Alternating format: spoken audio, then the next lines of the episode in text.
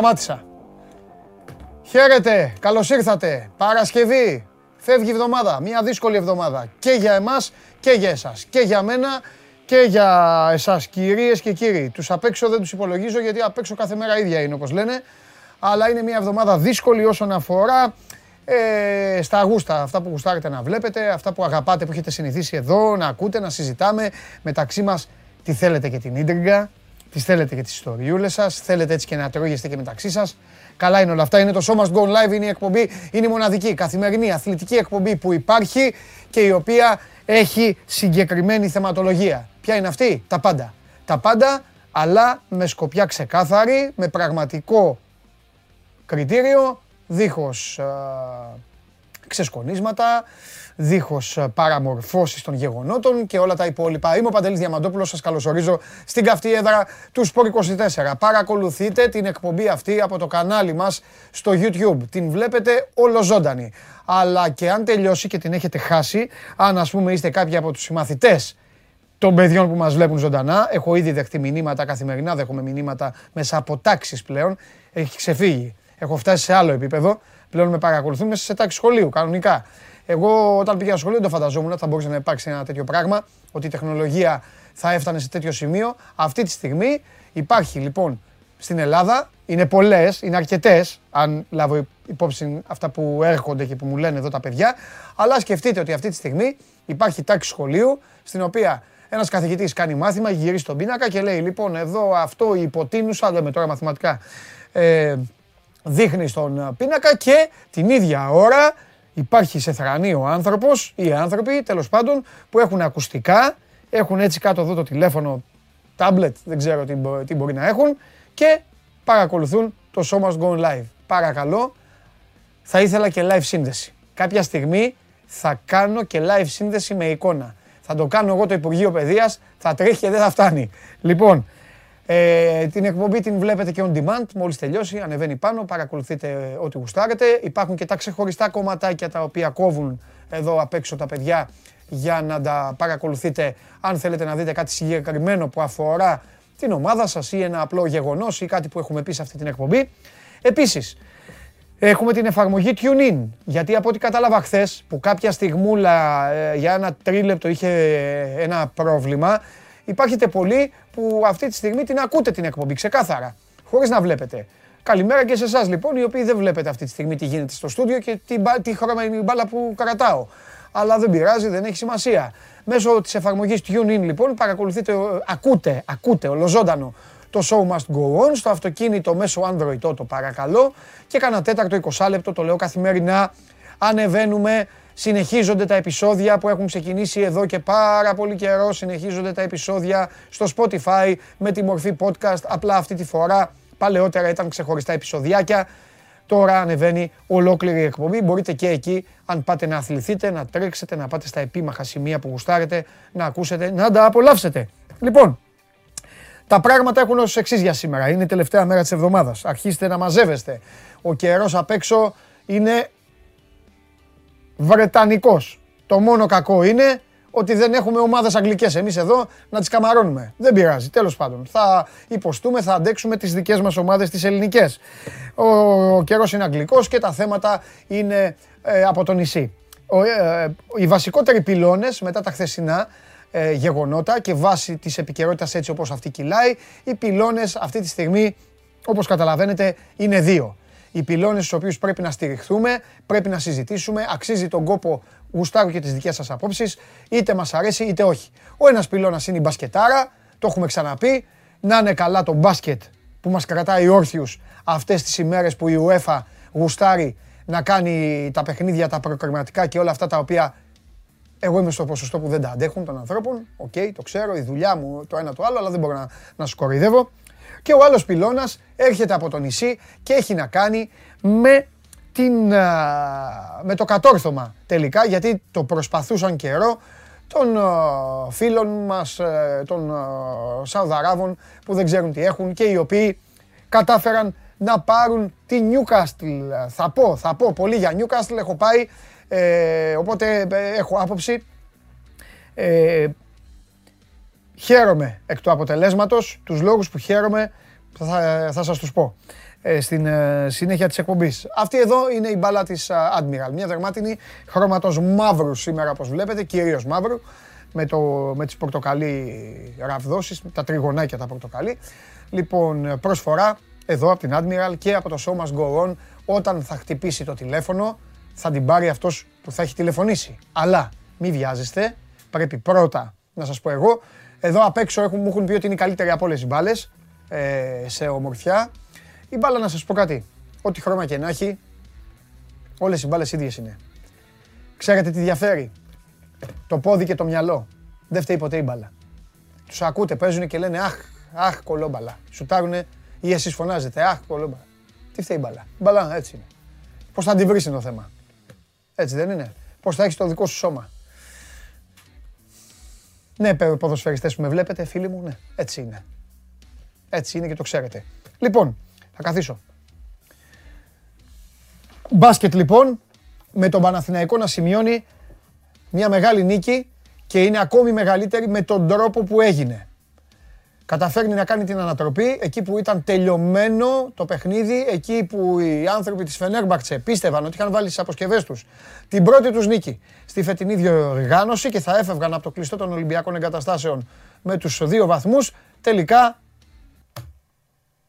έπεσαν τάβλα. Ο Παναθηναϊκός κατάφερε μέσα σε λίγα δευτερόλεπτα να κάνει την ανατροπή. Εννοείται ότι η πρώτη μας συζήτηση, το πρώτο θέμα, το ξεκίνημα αυτής της εκπομπής θα έχει να κάνει με τα χθεσινά. Θα ξεκινήσουμε και θα τελειώσουμε με μπάσκετ αυτή την εκπομπή, όπως προβλέπετε και όπως πρέπει. Οι αγαπημένες σας ομάδες στο ποδόσφαιρο ξεκουράζονται, αναπαύονται, συνεχίζουν τις προπονησούλες τους με ανύπαρκτα θέματα και γι' αυτό το λόγο όπως βλέπετε η εκπομπή αυτή δεν έχει κανένα σκοπό. Καταλαβαίνω ότι υπάρχει μια μερίδα ε, κόσμου η οποία γουστάρει καθημερινά να ακούει τα ίδια και να μαθαίνει τα ίδια.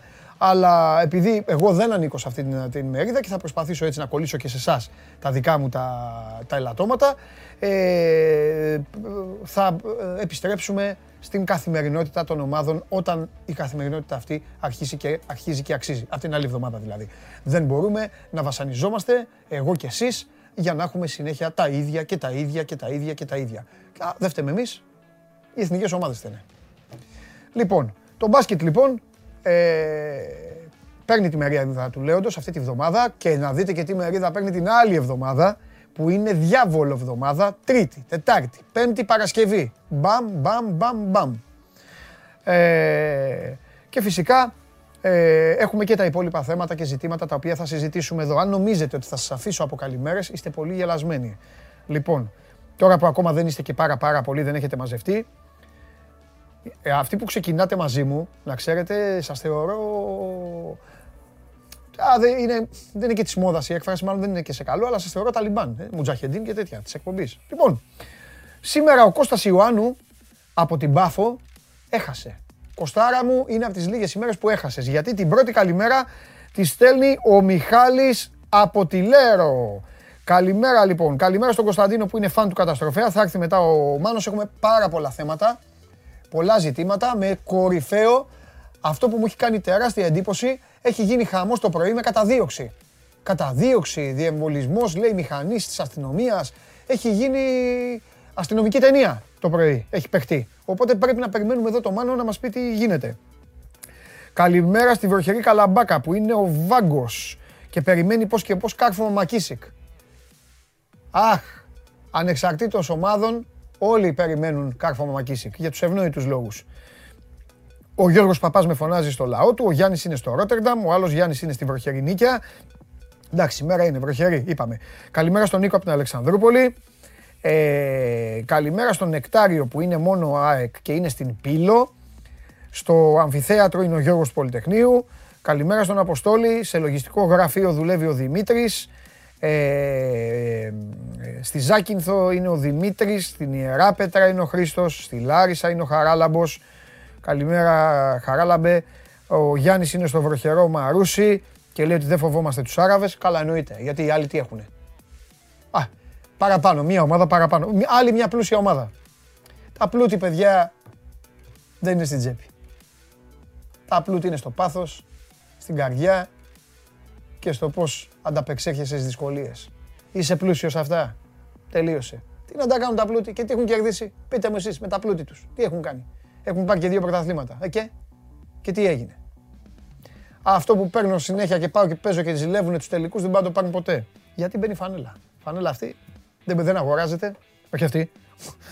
Ξέρετε τι λέω. Έχω τον coach εδώ, ας πει. Αχ, καλημέρα στην Αναστασία Μαρία. Σε λένε και Άννα Μαρία. Δηλαδή Αναστασία Μαρία. Γιατί λες αγαπάμε και τέτοια. Η Αναστασία φανατική κάθε μέρα. Γεια σου Αναστασία μου. Ε, ο Γιάννης με ψάχνει. Ε, ο Παναγιώτης μου λέει αν είδα τον Ντεκολό που έπεσε για να πάρει αντιαθλητικό. Ο Νίκος είναι στη Γλασκόβη, στον Τύρναβο είναι ο άλλος ο φίλος. Ε, στην Αλεξανδρούπολη είναι ο Θανάσης. Ε, ε, τι άλλο, πείτε μου άλλες περιοχές. Έλα άλλες περιοχές. Ο Δημήτρης σας στέλνει καλημέρες ε, ρεμάλια εκεί απ' έξω. Ο Νεόφυτος είναι στη Λευκοσία. Ο Κωνσταντίνος μου ζητάει ανέκδοτα από τον Πανάγο. Ο Πανάγος ε, δεν δουλεύει τέτοια ώρα. Δουλεύει αργά ο Πανάγος γιατί θα είναι στο σεφ. Έχουμε το βράδυ game night. Έχουμε σύνδεση. Θα μας δείτε από το σεφ. Ε, σεφ. Βλαχόπουλος εδώ. Εγώ σεφ και μαζί όχι μόνος με, ξέρετε, με τον απέναντι. Θα έρθει μετά. Ο Γιώργος λέει πάμε ρε αεκάρα. Ε, λοιπόν, καλημέρα και στο Γιάννη, καλημέρα στον Κώστα που γελάει με τον Τζόρτζεβιτς. Ε, τι άλλο. Στην εξωτική Αχαγιά είναι ο Γιάννης. Έλα να τρέχουμε παιδιά, βάλτε περιοχές μου, βάζετε τώρα πράγματα και με καθυστερείτε. Στη Νέα Σμύρνη είναι ο Κώστας, βάζω και χέρι. Ο Στέργιος είναι στη Λίμνη Ευβίας. Ο Θάνος θέλει να πάει να τον κοιτάξει γιατρός, λέει μόνο United. Καλά, ο άλλος θέλει αρχίατρο, λέει μόνο Lynch που είναι στην Κυψέλη. Τι να σας κάνω. Χρήστο δεύτερο, εγώ, εσύ φταίς. Καλημέρα στο Δημήτρη στο Εγάλεο, στο Γιάννη στη Φθιώτιδα. Ε, στην Αμαλιάδα από το σχολείο ο Κώστας. Ο Κώστας, σα είπα εγώ, μέσα στο μέσα, στην τάξη είναι ο Κώστας. Ε, ο Σπύρος ήταν μαζί και πέταγε από Ρόδο την Κυριακή όταν ήμασταν στη Ρόδο για το παιχνίδι που μεταδώσαμε, το Κολοσσός Ολυμπιακός. Ο, στο αεροδρόμιο στο Άκτιο είναι ο Σωτήρης. Ο άλλος ο φίλος είναι στο Βουκουρέστι, στην Καλαμάτα, είναι ο Βασίλης, στην Πάτρα, στην Κερατέα. Αρχίζω να λέω περιοχές τώρα γιατί δεν γίνεται. Πάντιο εδώ δίπλα είναι ο άλλος ο φίλος, ο Βασίλης στην Καλαμάτα, στα Γιάννητσά, που όπου μαζεύεστε πολύ. Λοιπόν, πάμε, μόνο City λέει ο άλλος ο φίλος, πρόσεξε το αυτό να το κοιτάξεις. Οκ, έτσι μπράβο. Toon Army, Καλημέρα από Πάτρα, λέει ο Πάνος Νικολόπουλος. Toon Army. Και έλεγα εγώ τι είναι το Toon Army όταν πήγα; Θα τα πούμε μετά όμως. Θα τα πούμε μετά για την uh, συμπαθέστατη Newcastle, Καρακάξες, Ανθρακωρύχοι και όλα τα υπόλοιπα. Υπάρχουν τα παρατσούκλια που βγάζουν οι Άγγλοι okay, και τα παρατσούκλια που έχουν βγάλει και οι Έλληνες σε αγγλικές ομάδες. Έτσι, γιατί τους γουστάρουν. Okay. Σε πόσες ομάδες δεν έχουν βγάλει διάφορα; Μόνο τη Λιβερπουλάρα δεν μπορεί να κουμπίσουν. Γιατί η Λίβερπουλ είναι Reds, σκέτο, κόκκινη. Τίποτα άλλο. Ούτε μπέμπιδες, ούτε κοκκινοί διάβολοι, ούτε από εδώ, ούτε φοπλιστέ, ούτε ζαχαρωτά. Κάθε ομάδα από δύο παρατσούκλια. Και δεν ξέρετε καν ποιο είναι το σωστό. Έτσι δεν είναι. Έχω πολύ όρεξη σήμερα. Πολύ όρεξη πραγματικά να σας κάνω πλάκα. Να βγάλω όλη την εκπομπή. Μπορώ να βγάλω όλη την εκπομπή μόνο έτσι να σας πειράζω. Αλλά δεν το κάνω όμως γιατί πρέπει να κάνουμε και πραγματάκια. Λοιπόν, γράφετε στο YouTube ό,τι γουστάρετε και λέω κυριολεκτικά ότι γουστάρετε, θα σας πω γιατί. Πρώτον, δεν μπορεί να σταματήσει κανείς. Μάλλον μπορεί να σταματήσει. Αλλά εννοώ ότι την εντολή από τον εγκέφαλο στα δάκτυλα δεν μπορεί να την διακόψει κανείς. Οπότε εσείς γράφετε ό,τι γουστάρετε. Από εκεί και πέρα. Η τύχη σας ποια είναι; Η τύχη σας είναι να πάρει το μάτι μου κάτι από αυτό αν αξίζει και να το συζητήσουμε. Τις περισσότερες φορές βέβαια δεν το παίρνει το μάτι μου γιατί πρέπει να κάνω εκπομπή και όχι να κοιτάζω το, το μηχάνημα του διαβόλου. Και η δεύτερη τύχη σας είναι να μπορέσετε να τριμπλάρετε τα στόπερ που περιμένουν. Αυτά που γράφετε. Εκεί δεν έχετε τύχη, να ξέρετε. Γι' αυτό γράψτε εκεί, κάντε την παρεούλα σας που κάνετε και μεταξύ σας, πειραχτείτε λίγο όμορφα και θα περνάμε καλά. Στο Instagram, όχι στο δικό μου, στο δικό μου μου λέτε άλλα πράγματα. Οι ακόλουθοι μπαίνετε εκεί και μου λέτε απόψε και αυτά συζητάμε. Απαντάω σε όλους, το ξέρετε αυτό. Στους ακόλουθους απαντάω όλους. Okay. Ε, αλλά όχι ερωτήσεις. Μην μου στέλνετε παιδιά τι θα κάνει τάδε ομάδα μου και αυτά ή αν ξέρεις ή ερώτα και αυτά. Αυτά στο Instagram του Sport24. Κανονικά για την εκπομπή. Υπάρχει στα stories, ειδικό story που λέει σχόλιο ή απορία. Και εδώ είμαστε να τη συζητήσουμε. Πάνω πάνω είναι και το hashtag στο Twitter για όσους είστε Twitterάκιδες, σαν τον Κέσσαρη, ο Κέσσαρη δηλαδή και άλλοι 20. Λοιπόν, και προχωράμε και γελάτε με, την, με τα υπόλοιπα που πάθανε και πέσανε. Τι άλλο, Πολ έχουμε; Εδώ με τον coach. Α, θα το δω με τον coach, το Πολ. Αν ήσασταν οι νέοι διοκτήτες της Newcastle, ποιον θα κάνατε πρώτη μεταγραφή; Σα, Σαλάχ, γράφει από εδώ. Λοιπόν, Εμπαπέ, Χάλαντ, Λεβαντόφσκι ή Ντεμπρόινε. Εγώ δεν θα πω από αυτούς ποιον θα έκανα πρώτη μεταγραφή. Θα πω πάντως από αυτούς αν ήμουν ποιος θα ήθελα να μου κάνει πρόταση η Newcastle και θα πήγαινα. Ο Λεβαντόφσκι. Να σας πω γιατί. Γιατί ο Λεβαντόφσκι, ό,τι η ιστορία ήταν να γράψει, είναι πιο μεγάλος από όλους σε ηλικία. Και ό,τι η ιστορία ήταν να γράψει ο Λεβαντόφσκι, την έχει γράψει στα γήπεδα της Γερμανίας και με την Bayern. Τώρα λοιπόν που είναι να μπει στην τελική ευθεία της καριέρας του, εγώ θα έπαιρνα αυτή την, την πρόταση της Newcastle, θα θησάβριζα και θα έπαιζα και μπάλα στην Αγγλία. Αυτό. Δηλαδή εγώ αν ήμουν ο Λεβαντόφσκι θα παρακάλαγα να μου κάνει πρόταση η Newcastle. Τώρα η Newcastle από αυτούς όλους ας κάνει ό,τι θέλει. Πάντως, επειδή θα μιλήσουμε μετά, πολύ γιατί είναι το θέμα που απασχολεί, coach μεγάλε κάτσε κάτω, μην κουράζεις εσύ, εδώ. Μην τρελαίνεστε, μη σας πιάνει ο ελληνικός ενθουσιασμός. Έχει δρόμο η δουλειά. Αυτοί ανέλαβαν. Αλλά από το αναλαμβάνω μέχρι θα κάνω όργια, η απόσταση είναι απίστευτα μεγάλη. Δείτε σας λέω και άλλες ομάδες τι τραβάνε με τέτοιες διοικήσεις. Πρώτα απ' όλα, το κλειδί, κάτι που δεν το έκαναν οι, οι Άραβες εκεί, οι συμπατριώτες τους, τη City, και δεν το έκαναν και τις Paris saint ήταν ότι δεν έβαλαν έναν άνθρωπο να ηγηθεί που να μπορεί να επιβάλλει νόμους και κανόνες. Μέχρι να βρει τον Guardiola η City, είχε τα θέματά της. Καλούς προπονητές είχε, αλλά είχε θέματα. Πήρε τον Guardiola, του έχει δώσει τον Guardiola μια θάλασσα λεφτά, δεν παίρνει το Champions League και παλεύει στο αγγλικό πρωτάθλημα. Παλεύει με άλλες ομάδες.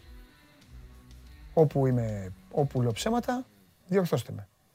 Υπάρχει σε Ζερμέν, από την άλλη, ένα σκασμό λεφτά, δοκιμάζει όποιο προπονητή περάσει για να φωτογραφηθεί με τον πύργο του Άιφελ τίποτα στο Champions League και στο γαλλικό πρωτάθλημα τρώει μια φάπα από τη Ρεν, την ξαπλώνει κάτω στο καναβάτσο η Λίλ, την κερδίζει Λιόν. Λέω ψέματα. Ε, πείτε μου. Πείτε μου εσείς όλοι που ηλικιακά τώρα οι πιο μικροί έχετε ξετρελαθεί.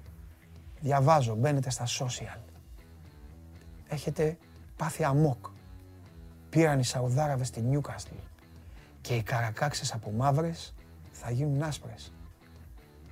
Πήραν οι Σαουδάραβες στη Νιούκαστλ και θα γίνει χαμός τώρα. Ο Αλεξάνδερ Άρνολτ έχει να φάει δύο μέρες. Ο Μανέ πήγε στη Σενεγάλη και δεν έχει βγει από το ξενοδοχείο, από το φόβο του. Εγώ μιλάω με στοιχεία οι συμπαθέστατοι φίλοι μας της Νιούκαστλ ξέρουν καλά τι λέω. Όσοι είναι κανονικά και υποστηρίζουν, όσοι, όσοι υπάρχουν. Εδώ τώρα και βλέπουν την εκπομπή. Δεν μπαίνω με μια βαλίτσα λεφτά, ένα σάκο, σάκο τεράστιο λεφτά, τον ακουμπάω στο τραπέζι και λέω, έλα, δώσε μου την κούπα, πάρ τα λεφτά. Δεν είναι έτσι. Έτσι είναι. Τα λεφτά δεν είναι ευτυχία τα λεφτά μπορεί να αποτελέσουν τη βάση πάνω στην οποία να χτίσεις για να ψάξεις να βρεις την ευτυχία. Προπονητή. Δεν θέλει προπονητή. Επιτελείο, γυμναστές, κανόνες, νόμους στα αποδητήρια. Αυτοί άμα είναι να γίνουν τίποτα νεόπλουτοι, να μαζέψουν 4-5 ε, ε, παιδάκια ποδοσφαιριστές νεόπλουτα και να τους έχουν εκεί και να τσακώνονται ποιος έχει πάρει το ζελέ για να φτιάξει το μαλλί. Θα πηγαίνει United, για να μην νομίζω ότι λέω για τη Liverpool. Θα πηγαίνει United εκεί με τον Bruno Fernandes και τον Sancho και και τον Κριστιανό Ρονάλντο στα τελευταία του και θα τους κερδίζει. This is football. Μην κολλάτε. Μην θεωρείτε ότι στην Αγγλία η Premier είναι Ελλάδα. Στην Αγγλία πρέπει να έχεις πολλά πράγματα για να καταφέρεις να δεις το φως της ευτυχίας. Αυτό. Τα υπόλοιπα θα τα συζητήσουμε όμως γιατί είναι μια πολύ ενδιαφέρουσα ιστορία.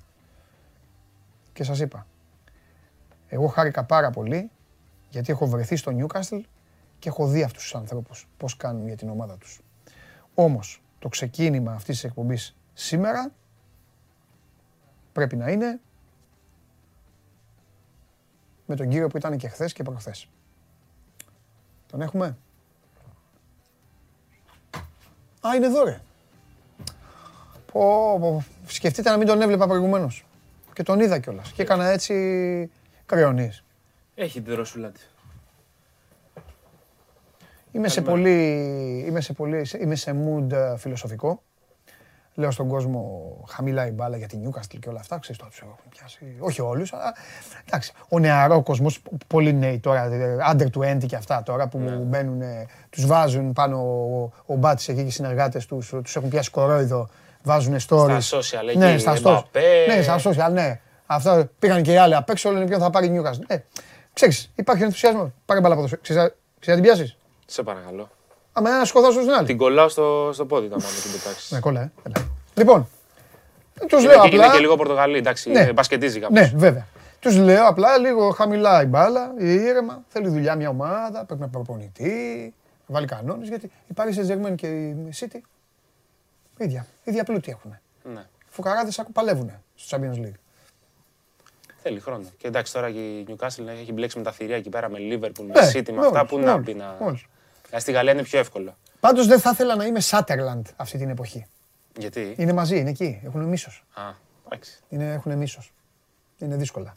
Λοιπόν, να, κατευθείαν μόνο μόλις το είπα, έστειλε ένας εδώ. Σάτερλαντ μόνο λέει ένας γίγαντας. Λοιπόν, ο Αλέξανδρος Ρίγκας είναι μαζί μας και τώρα είναι μεγάλη ευκαιρία να ξεκινήσω με την πιο σπουδαία και σημαντική ερώτηση. Χθες εκεί διαβαίνανε. Α, οι κυρίες, οι ωραίες εκεί, εκεί που, που, τι έκανες εκεί, τι, Και πού; φυσικά, και φυσικά για επαγγελματικούς λόγους. Εντάξει, με κάλυψες. Καμία άλλη ερώτηση. Ε,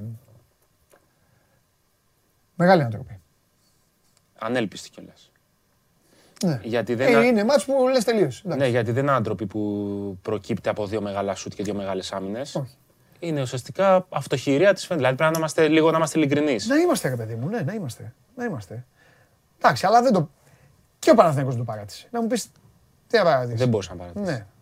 Δεν μπορούσα να το Επίσης να πούμε κάποια πράγματα, γιατί όσοι, όσοι παρακολουθείτε το σώμα γκολ, μου στείλε χθες ένας φίλος, να δεις ότι είναι φανατικός ε, τηλεθεατής σου και του καβαλιαράτου. Δικός μου. Μου λέει έγινε, ναι όλων. Μου λέει έγινε, μου λέει το, έγινε η φάση μου κάνει με το αντιαθλητικό. Που λέγανε και εγώ είπα αμέσως, όχι εγώ, ότι δηλαδή είπα αμέσως, μα η μπάλα ακόμη δεν παίζεται, είναι απ' έξω, ό,τι και να είναι, είναι Είναι ορι- αντιαθλητικό. είναι ορισμός. Βλέπεις, ναι. Τα έχουμε πει αυτά εδώ, σε αυτή την εκπομπή τα έχουμε πει. Μα τα εξηγούμε. Ψάχνουμε. Κάθε έρχεται ο Α, καβαλιαρά τους κάνει βέβαια. ανάλυση κανονισμού. Ε, βέβαια, για να μην πειράζει κανείς τους φίλους του. Και όχι μόνο αυτό. Ναι. Αυτή η φάση είναι εξόφθαλμη του Μπούκερ, δηλαδή από τη στιγμή που σφυρίζεται η παράβαση. Ναι. Δεν υπάρχει επιστροφή. Είναι αντιαθλητικό. Είναι στα τελευταία δύο λεπτά πριν μπει μπάλα στο παρκέ. Βεβαίως. Είναι μία αναστρέψιμο. Βεβαίως. Η, η μεγαλύτερη φάση του αγώνα, Ναι. αν θες την άποψή μου, είναι το αντιαθλητικό στο Μέικον. Γιατι Γιατί; Οι διαιτητές δίνουν αρχικά απλό φάουλ με τη διαφορά στο μείον 3 στα 10,8 Και το έχει πάρει ο πρίφτης αυτό. και το έχει πάρει ο πρίφτης πάνω του. Κάνει το challenge, το οποίο να πούμε στον κόσμο Πες που δεν το γνωρίζει, ξανά. ότι από φέτος οι, οι προπονητές έχουν δυνατότητα να αμφισβητήσουν ουσιαστικά μία απόφαση των διαιτητών. Ε, Όπως το έκανε και ο Τζόρτζεβιτς μετά. Μπράβο. Ο Απλά, Τζόρτζεβιτς ε, βέβαια το έκανε χωρίς λόγο. Γιατί Εντάξει, το έκανε για να το κάνει. Όχι, δεν μπορεί να κάνει. Δεν, δεν υπάρχει. Μα δεν υπήρχε, ήταν μη κατοχή, ήταν, δεν υπήρχε η μπάλα. Δεν μπορεί να υπήρχε. υποβαθμιστεί το σφύριγμα αυτό, γιατί είναι ένα σφύριγμα το οποίο είναι ε, ε, συγκεκριμένο. Δεν Μα γι' υπάρχει αυτό το- ήταν τυπική Δεν είναι τέτοια. θέμα κρίσης. Μα μέσα σε ένα δευτερόλεπτο. Μπράβο. Πήγανε. Κάνανε ένα έτσι για να το κάνουν οι άνθρωποι. Ε, εντάξει. και, και ο πρίφτης με πολύ καλά αντινακλαστικά στα 10,8. Ενδεχομένως όχι έχοντας στο μυαλό ότι είναι όντως αντιαθλητικό, αλλά για να εξαντλήσει την πιθανότητα ε, του αντιαθλητικού στο Μέικον, ζητάει αμέσως από, τον τρίτο, από το δεύτερο διαιτή, τον Γκίτη Βίλιους, ε, το challenge. Την ώρα που οι άλλοι διαιτητές είναι στη βολή και συζητάνε, ενδεχομένως να υπήρχε ούτω ή άλλω μια αμφιβολία ανάμεσά τους. Αλλά ο πρίφτη κάνει την κίνηση ματ, κάνει το challenge, οι διαιτητές πάνε στο βίντεο και ο Παναθηναϊκός από αντί να εκτελέσει δύο βολές στα 10,8 και η μπάλα να πάει στη Φενέρ, άρα μπαίνει στη διαδικασία φάουλ από τη μία, φάουλ από την άλλη, οτιδήποτε. Βάζει δύο βολές, κερδίζει μια έξτρα κατοχή, από την οποία έξτρα κατοχή ουσιαστικά προκύπτει το δεύτερο αθλητικό φάουλ του, της Φενέρ πάνω στον Έντοβιτ. Και, και έμειναν όλα, ρε παιδί μου, για να κάνουμε και λίγο πλάκα. Ε, γιατί γι' αυτό είναι ο αθλητισμός, για, να κάνουμε, για, για να περνάμε καλά. Ε, δηλαδή η Φενέρ το έχασε κανονικά, δηλαδή μετά ο Παναθηναϊκός στρατοπέδευσε. Ναι. Στρατοπέδευσε. Φάουλ μετά στο τρίποντο, μετά γίναν όλα. Όλα. Και να πούμε βέβαια, γιατί μπορεί ο κόσμος να συζητάει για τη διαιτησία, ότι όλα τα σφυρίγματα είναι σωστά. Ναι. Δηλαδή και τα ναι. αντιαθλητικά είναι σωστά. Γιατί είπε τίποτα ο Τζορτζεβίτς μετά; Όχι. Ο Τζορτζεβίτς βγήκε να πει ότι έχω κάποιες αμφιβολίες για το τέλος και θέλω να δω το βίντεο και ε, να ξαναδούμε τις φάσεις και τέτοια. Ο, ο, το αντιαθλητικό πρώτα απ' όλα είναι κανονισμός. Δεν, είναι, δεν έχει Αυτό να γίνει. Λέω, ναι. και τα, όλα τα φάουλ που δόθηκαν στο τέλος ναι. είναι πεντακάθαρα. Δηλαδή και τα δύο αντιαθλητικά είναι πεντακάθαρα. Ναι. Και το φάουλ στις τρεις βολές του ναι. Παπαπέτρου είναι πεντακάθαρο. Ναι. Ακόμα και ένα γκολ φάουλ του White που διαμαρτυρήθηκε στο replay η κάμερα που είναι κάτω από την μπασκέτα δείχνει ότι ο Πολωνάρα στο τελείωμα της φάσης ναι. τον βρίσκει στον αγώνα. Οπότε είναι, και είναι και συμπληρωματική βολή. Μάλιστα. Γενικά πάντως ήταν, για να το πάρουμε λίγο με τη σειρά. Καλά έκανες και το ξεκινήσαμε από το, από το επίκαιρο, από το φινάλε του αγώνα. Είναι η πιο σημαντική φάση του αγώνα. Καλά το έκανες. Για να πάμε λοιπόν στην ουσία, ναι, αυτό. Να πάμε στην ουσία. Είναι μια νίκη του πρίφτη. Γενικά, όχι γιατί το challenge. Είναι μια νίκη του πρίφτη για να μπορεί και αυτός να πάρει και δύο ανάσει ο άνθρωπος. Ναι, ναι. Όπως και να το κάνουμε, όσα ελαφρυντικά και να έχει η Ρέα Αλέξανδρα, ένας άνθρωπος είναι προπονητής σε οποιαδήποτε ομάδα, θέλει και να κερδίζει. Γιατί είναι μόνος του. Και σου λέει, χάνω, χάνω, χάνω. Μα είναι, είναι ανάγκη, ήταν ανάγκη για τον, για τον σύλλογο, για τους παίκτες ναι. να, να φύγει αυτό το βάρος. Το είπε και ο ίδιος εχθές, ότι έχουμε ένα, ένα ουφ σε κάθε μας ε, Μπράβο. Επειδή λοιπόν δικαιολογημένο είναι, έρχεται από δύο κακές ήττες. Πόσο μπορεί, εγώ θέλω να μου πεις τώρα, μπορεί να αλλάξει την κατάσταση; Ή πάλι πρέπει ο Παναθηναϊκός να συνεχίζει έτσι προβληματισμένος; Δεν θα έλεγα προβληματισμένος, θα έλεγα νομίζω συνειδητοποιημένος ναι, περισσότερο. Δηλαδή, αν κάποιος ακούσει συνέντευξη τύπου του Πρίφτη χθες, ναι. είναι σαν να έχει χάσει ο Παναθηναϊκός. Δεν έχει βγει να πει. Ε, καλά έχει κάνει. Όχι, καλά έχει κάνει. Ε, καλός όχι, άνθρωπος, μπράβο, αυτό ναι. το, το λέω με τη λογική ότι θα μπορούσε κάποιος προπονητής να βγει χθες και να μιλήσει για καρδιά, για πάθος, για κόσμο, για εξέδρα, για βαριά φανέλα, οτιδήποτε και να ναι. πουλήσει και λίγο έτσι. Ναι, ο παδιλί και να υπάρχει μια ψυχολογία να στον κόσμο. Ήταν πάρα πολύ μετρημένος. Ναι. Είπε και ο ίδιος κιόλας ότι χαρακτηριστικά ότι μετά από μεγάλες γιορτές έρχονται κηδείε και μετά από κηδείε έρχονται μεγάλες γιορτές. Okay. Ε, ξέρει ότι η ομάδα δεν έπαιξε καλά. Χθες ο δεν ήταν καλός. Ναι. Ε, μην κοιτάμε που κέρδισε στο τέλος με τον τρόπο που κέρδισε. Παναγικό και πάλι 6 στα 28 τριποντα Πολύ μεγάλο πρόβλημα.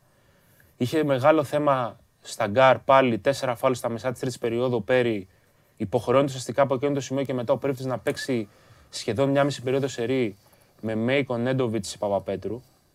Και καταφέρει να το κάνει αυτό γιατί το, του το, επιτρέπει η Φενέρ. Δηλαδή, η Φενέρ, ξέροντας ο Παναγικός, δεν έχει άλλη επιλογή. Γιατί αυτή τη στιγμή δεν φαίνεται να, να υπολογίζει τον Μποχορίδη ναι. για τα μάτια EuroLeague να παίζει τα 10-15 λεπτά που παίζει πέρσι. Ναι. Ε, γιατί αυτό; Είναι θέμα προπονητή. Νομίζω ότι στο μυαλό του είναι περισσότερο σαν διάριο ο Μποχορίδη παρά σαν άσος λίγο να συμμαζέψει την ομάδα και να την ναι. καθοδηγήσει. Ε, το πιο. Το λέω γιατί ένας Έλληνας παίκτης πήρε πέρυσι το χρόνο όπως τον πήρε. Σε αυτό το Παναθηναϊκό. Εντάξει, πήρε το πρωτάθλημα. Δηλαδή, είναι, είναι, είναι νωρίς βέβαια. Δηλαδή θα ανακατευτεί. Ναι, δηλαδή... Μπορεί να, να κερδίσει λίγο παραπάνω χρόνο στην πορεία. Ναι. Στο μάτσο με τον Άρης που ήταν καλό στο πρώτο ημίχρονο. Okay. Στο δεύτερο δεν υπάρχει να συζητήσουμε για κανένα παίκτη του ναι. Παναθηναϊκού. Ναι. Ε, αντί λοιπόν η Φενέρ εκεί πέρα να πέσει όλοι πάνω στο Μέικον να τον εξουθενώσει, να τον κουράσει, να τον βάλει στη διαδικασία να κάνει αυτό που, στο οποίο δεν είναι καλός. Να αποφασίσει ναι για τις κατοχές. Ναι. Ο Μέικον χθες έχει κάνει ένα μάτσο που ήταν τόσο συγκρατημένος, ίσως υπέρ το δέον σε κάποιες φορές. Δηλαδή σε περιπτώσεις που είχε τη δυνατότητα να σουτάρει, δεν το έκανε. Mm.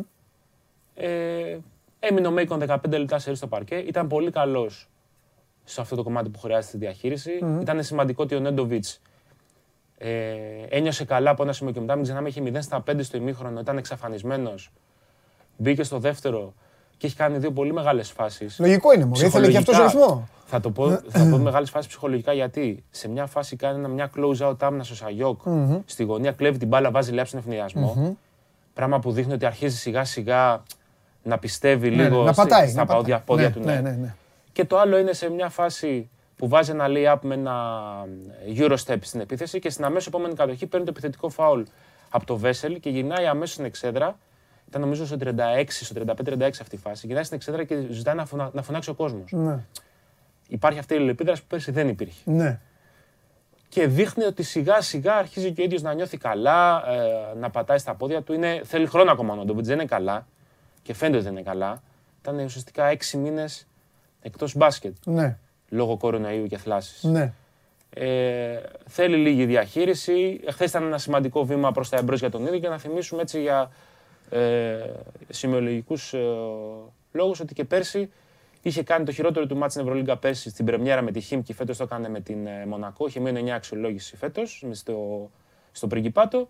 Και το πρώτο του πολύ μεγάλο μάτς πέρσι το κάνει με τη Φενέρ που βάζει και ένα μεγάλο σουτ ε, τότε στο τέλος και, φε, και φέτος πάλι κάνει το πρώτο του μεγάλο μάτς με τη Φενέρ πρώτο μάτς το οποίο παίζει παρουσία κόσμου, γιατί να θυμίσουμε ότι στο Παύλος Γιανακόπουλος, εντάξει ήταν και φιλικά, ήταν άλλη διαδικασία. Τώρα πάει η Μπασκόνια. Καλά, δεν θυμάμαι. Πάει Είναι στην διάβολη Βιτόρια την εβδομάδα. Τρίτη Και και, την την Πέμπτη. Παρασκευή, και την Παρασκευή. Παρασκευή. Αν δεν κάνω λάθος είναι Παρασκευή, είναι μετά από δύο από τρεις μέρες. Α, μάλλον στη, για- στη για- Μαδρίτη. Καλά, είναι στην Ισπανία και έχει δι- κενό. Ε, περίοδο. αν δεν κάνω λάθος είναι Τρίτη Παρασκευή, δεν το, τώρα δεν το θυμάμαι ακριβώς. Θα Τέλος παίξει πάντων, δηλαδή, θα παίξει η ίδια μέρα με τον Ολυμπιακό. Μάλλον. Αν, Τρίτη αν και θυμάμαι Παρασκευή. καλά, δεν είναι Σωστά το 100%. λες, Σωστά το λες, σωστά το λες. Σωστά το λες. Μπασκόνια, Ρεάλ. Έξω και τα δύο. Καλά, λογικό είναι αφού έχει πάει στην Ισπανία. Ναι, ναι. Ναι. Γι' αυτό σου λέω μου φαίνεται παράξενο που μεσολαβεί. Συνήθως το κάνουν αυτό Ενδεχομένως όταν λόγω είναι να Real. πάει στη Γερμανία. Ναι, ναι, μπορεί και λόγω αλλά, Real. αλλά μπορεί μήπως η Ρεάλ Παίζει Τετάρτη. παίζει η πρέπει να Ρεάλ παίξει Τετάρτη Παρασκευή. και παίζει Παρασκευή. Σωστό. Και να πούμε ότι ο Παναθηναϊκός έχει το ρεπό πούμε αυτό το αυτό. Σαββατοκύριακο στο πρωτάθλημα. Α, του Γιατί κάθεται είναι- το ρεπό. Είναι 13 ομάδες, άρα ο Παναθηναϊκός είναι αυτός που έχει το ρεπό αυτήν την εβδομάδα. Οπότε έχει ε, ξεκούραση μεγαλύτερη, ε, προετοιμασία Ναι. καλύτερη για να πάει σε δύο μάτς Ναι. που αντικειμενικά αυτό που μπορεί να χτυπήσει είναι, Είναι πολύ μεγάλη νίκη. το πρώτο Ναι. στη, στη Βιτόρια. Έχεις δίκιο. Αν και σε αυτή την Ευρωλίγκα δεν ξέρουμε ποτέ τι μπορεί να χτυπήσει ο καθένας. Και ποιο. Το είδαμε δεν και ξέρεις. χθες. Ε, Τελαβίβ. Το είδαμε και χθες στο Τελαβίβ. Ναι, να Χαρακτηριστικό παράδειγμα. Δεν μου έκανε μεγάλη εντύπωση το Τελαβίβ. Γιατί η Μακάμπη έχει θέματα πολλά. Δεν μπορούσε να βγει από, τα, από, τα- από τη χώρα, να παίξει φιλικά, να Έχει κάνει. κάνει έχει- δύο προετοιμασίες σπαστέ Ε, ουσιαστικά. ναι, πολύ μεγάλα βάσανα. Πολύ μεγάλα και το εκμεταλλεύτηκε ο Αστέρας. Και να σου Ναι. πω και κάτι, ήταν και το μάτσα αυτά που εμφανίζονται αυτές οι ομάδες, οι Σέρβικε κυρίως ομάδες, οι, Κροα... οι Κροάτες και όλοι αυτοί, που αν τα βάλουν, αρχίσουν να τα βάζουν όλα από την αρχή, δεν σταματάνε ποτέ. Και τέλος πάντων, του βγήκε το παιχνίδι του Αστέρα, το πήρε. Ε, είναι μεγάλη νίκη και γι' αυτό. Γιατί παίρνεις το μάτσα αυτό με τη Φενέρ, σκέψου να μην, να μην το είχε πάρει αυτό το μάτς τώρα χθες και, Και να να έπρεπε πήγαινε- να πάει στην Ισπανία για δύο παιχνίδια. Και δύο παιχνίδια. Μα δεν θα σου απέναντι- πει και κανείς. Ξέρεις τι γίνεται. Δεν σου πει κανείς. γιατί έχασες στην Μπασκόνια και στη Μαδρίτη. Δεν σου πει κανείς. Αλλά θα βλέπεις 0-4. Ναι, και θα είναι άλλο ψυχολογία. Και ναι, δεν είναι, γιατί ο κόσμος- Μετά έχει εφές. Ναι, γιατί ο κόσμος, και είναι λογικό αυτό, δεν στέκεται ρε παιδί μου σαν αντίπαλο. Στέκεται στον αριθμό, βλέπει το 0-4. Ναι, ναι. Δεν κοιτάει πρόγραμμα. Αυτά είναι για μας. Το Ακριβώς. πρόγραμμα είναι μόνο για μας. Ακριβώς. Μα και αυτός είναι και του, θα τα πούμε αργότερα, μα και αυτό είναι και το τέτοιο του Ολυμπιακού. Δηλαδή ο Ολυμπιακός έχει 1-0. Σήμερα παίζει με τη Ρεάλ. Ανοιχτό παιχνίδι. Μπορεί και να το χάσει. Θα πάει 1-1. Έχει να πάει στη Βαρκελόνη. Μπορεί κάποιος να δει 1-2. Τι κάναν δύο ήττε αυτοί. Καταλαβες. Ναι, ναι, ναι.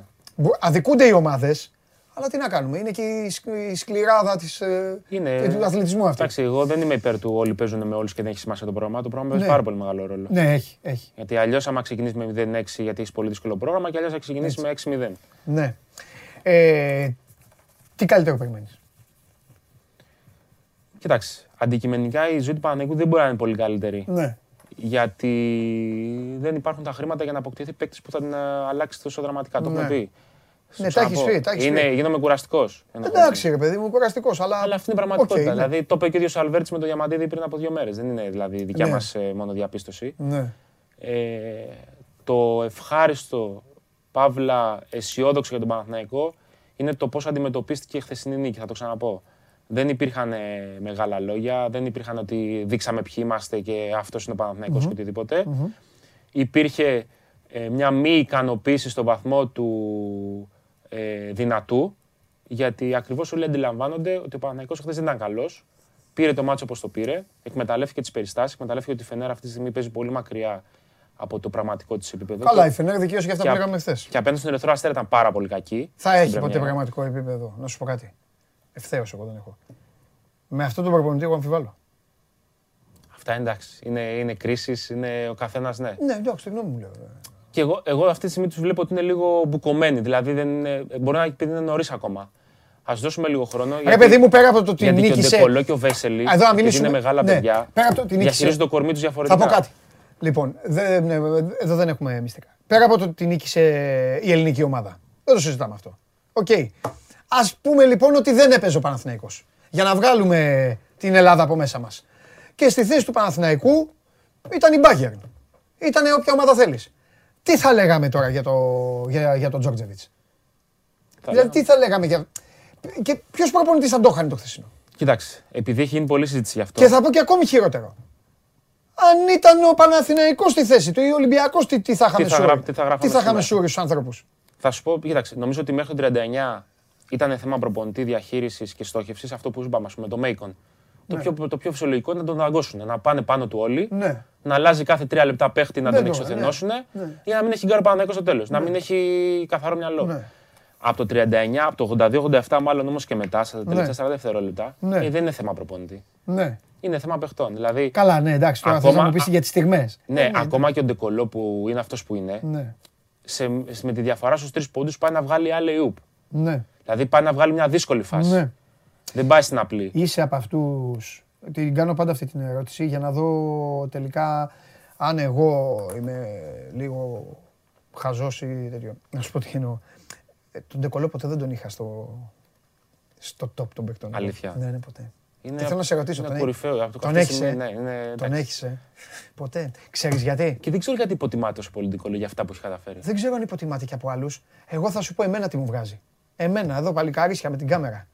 Για μένα ο Ντεκολό είναι ο τύπο. Ντεκολό και Ερτέλ, ας πούμε, δεν πάω να τους βλέπω. Και τους δύο μαζί. Δε- δηλαδή, όχι επειδή είναι Γάλλοι, κανένα θέμα. Αλλά. Ε, ε, παιδί μου, ο Ντεκολό μου δίνει την αίσθηση ότι την ώρα που θα, θα έρθει η στιγμή, το 35 του αγώνα, 36 του αγώνα, τώρα είναι η στιγμή, ας πούμε, Ναι, ναι, ναι. πάμε, εκεί είναι αυτός που στις ταινίες είναι μπροστά ένας άλλος και πάει έτσι. Πάει από πίσω.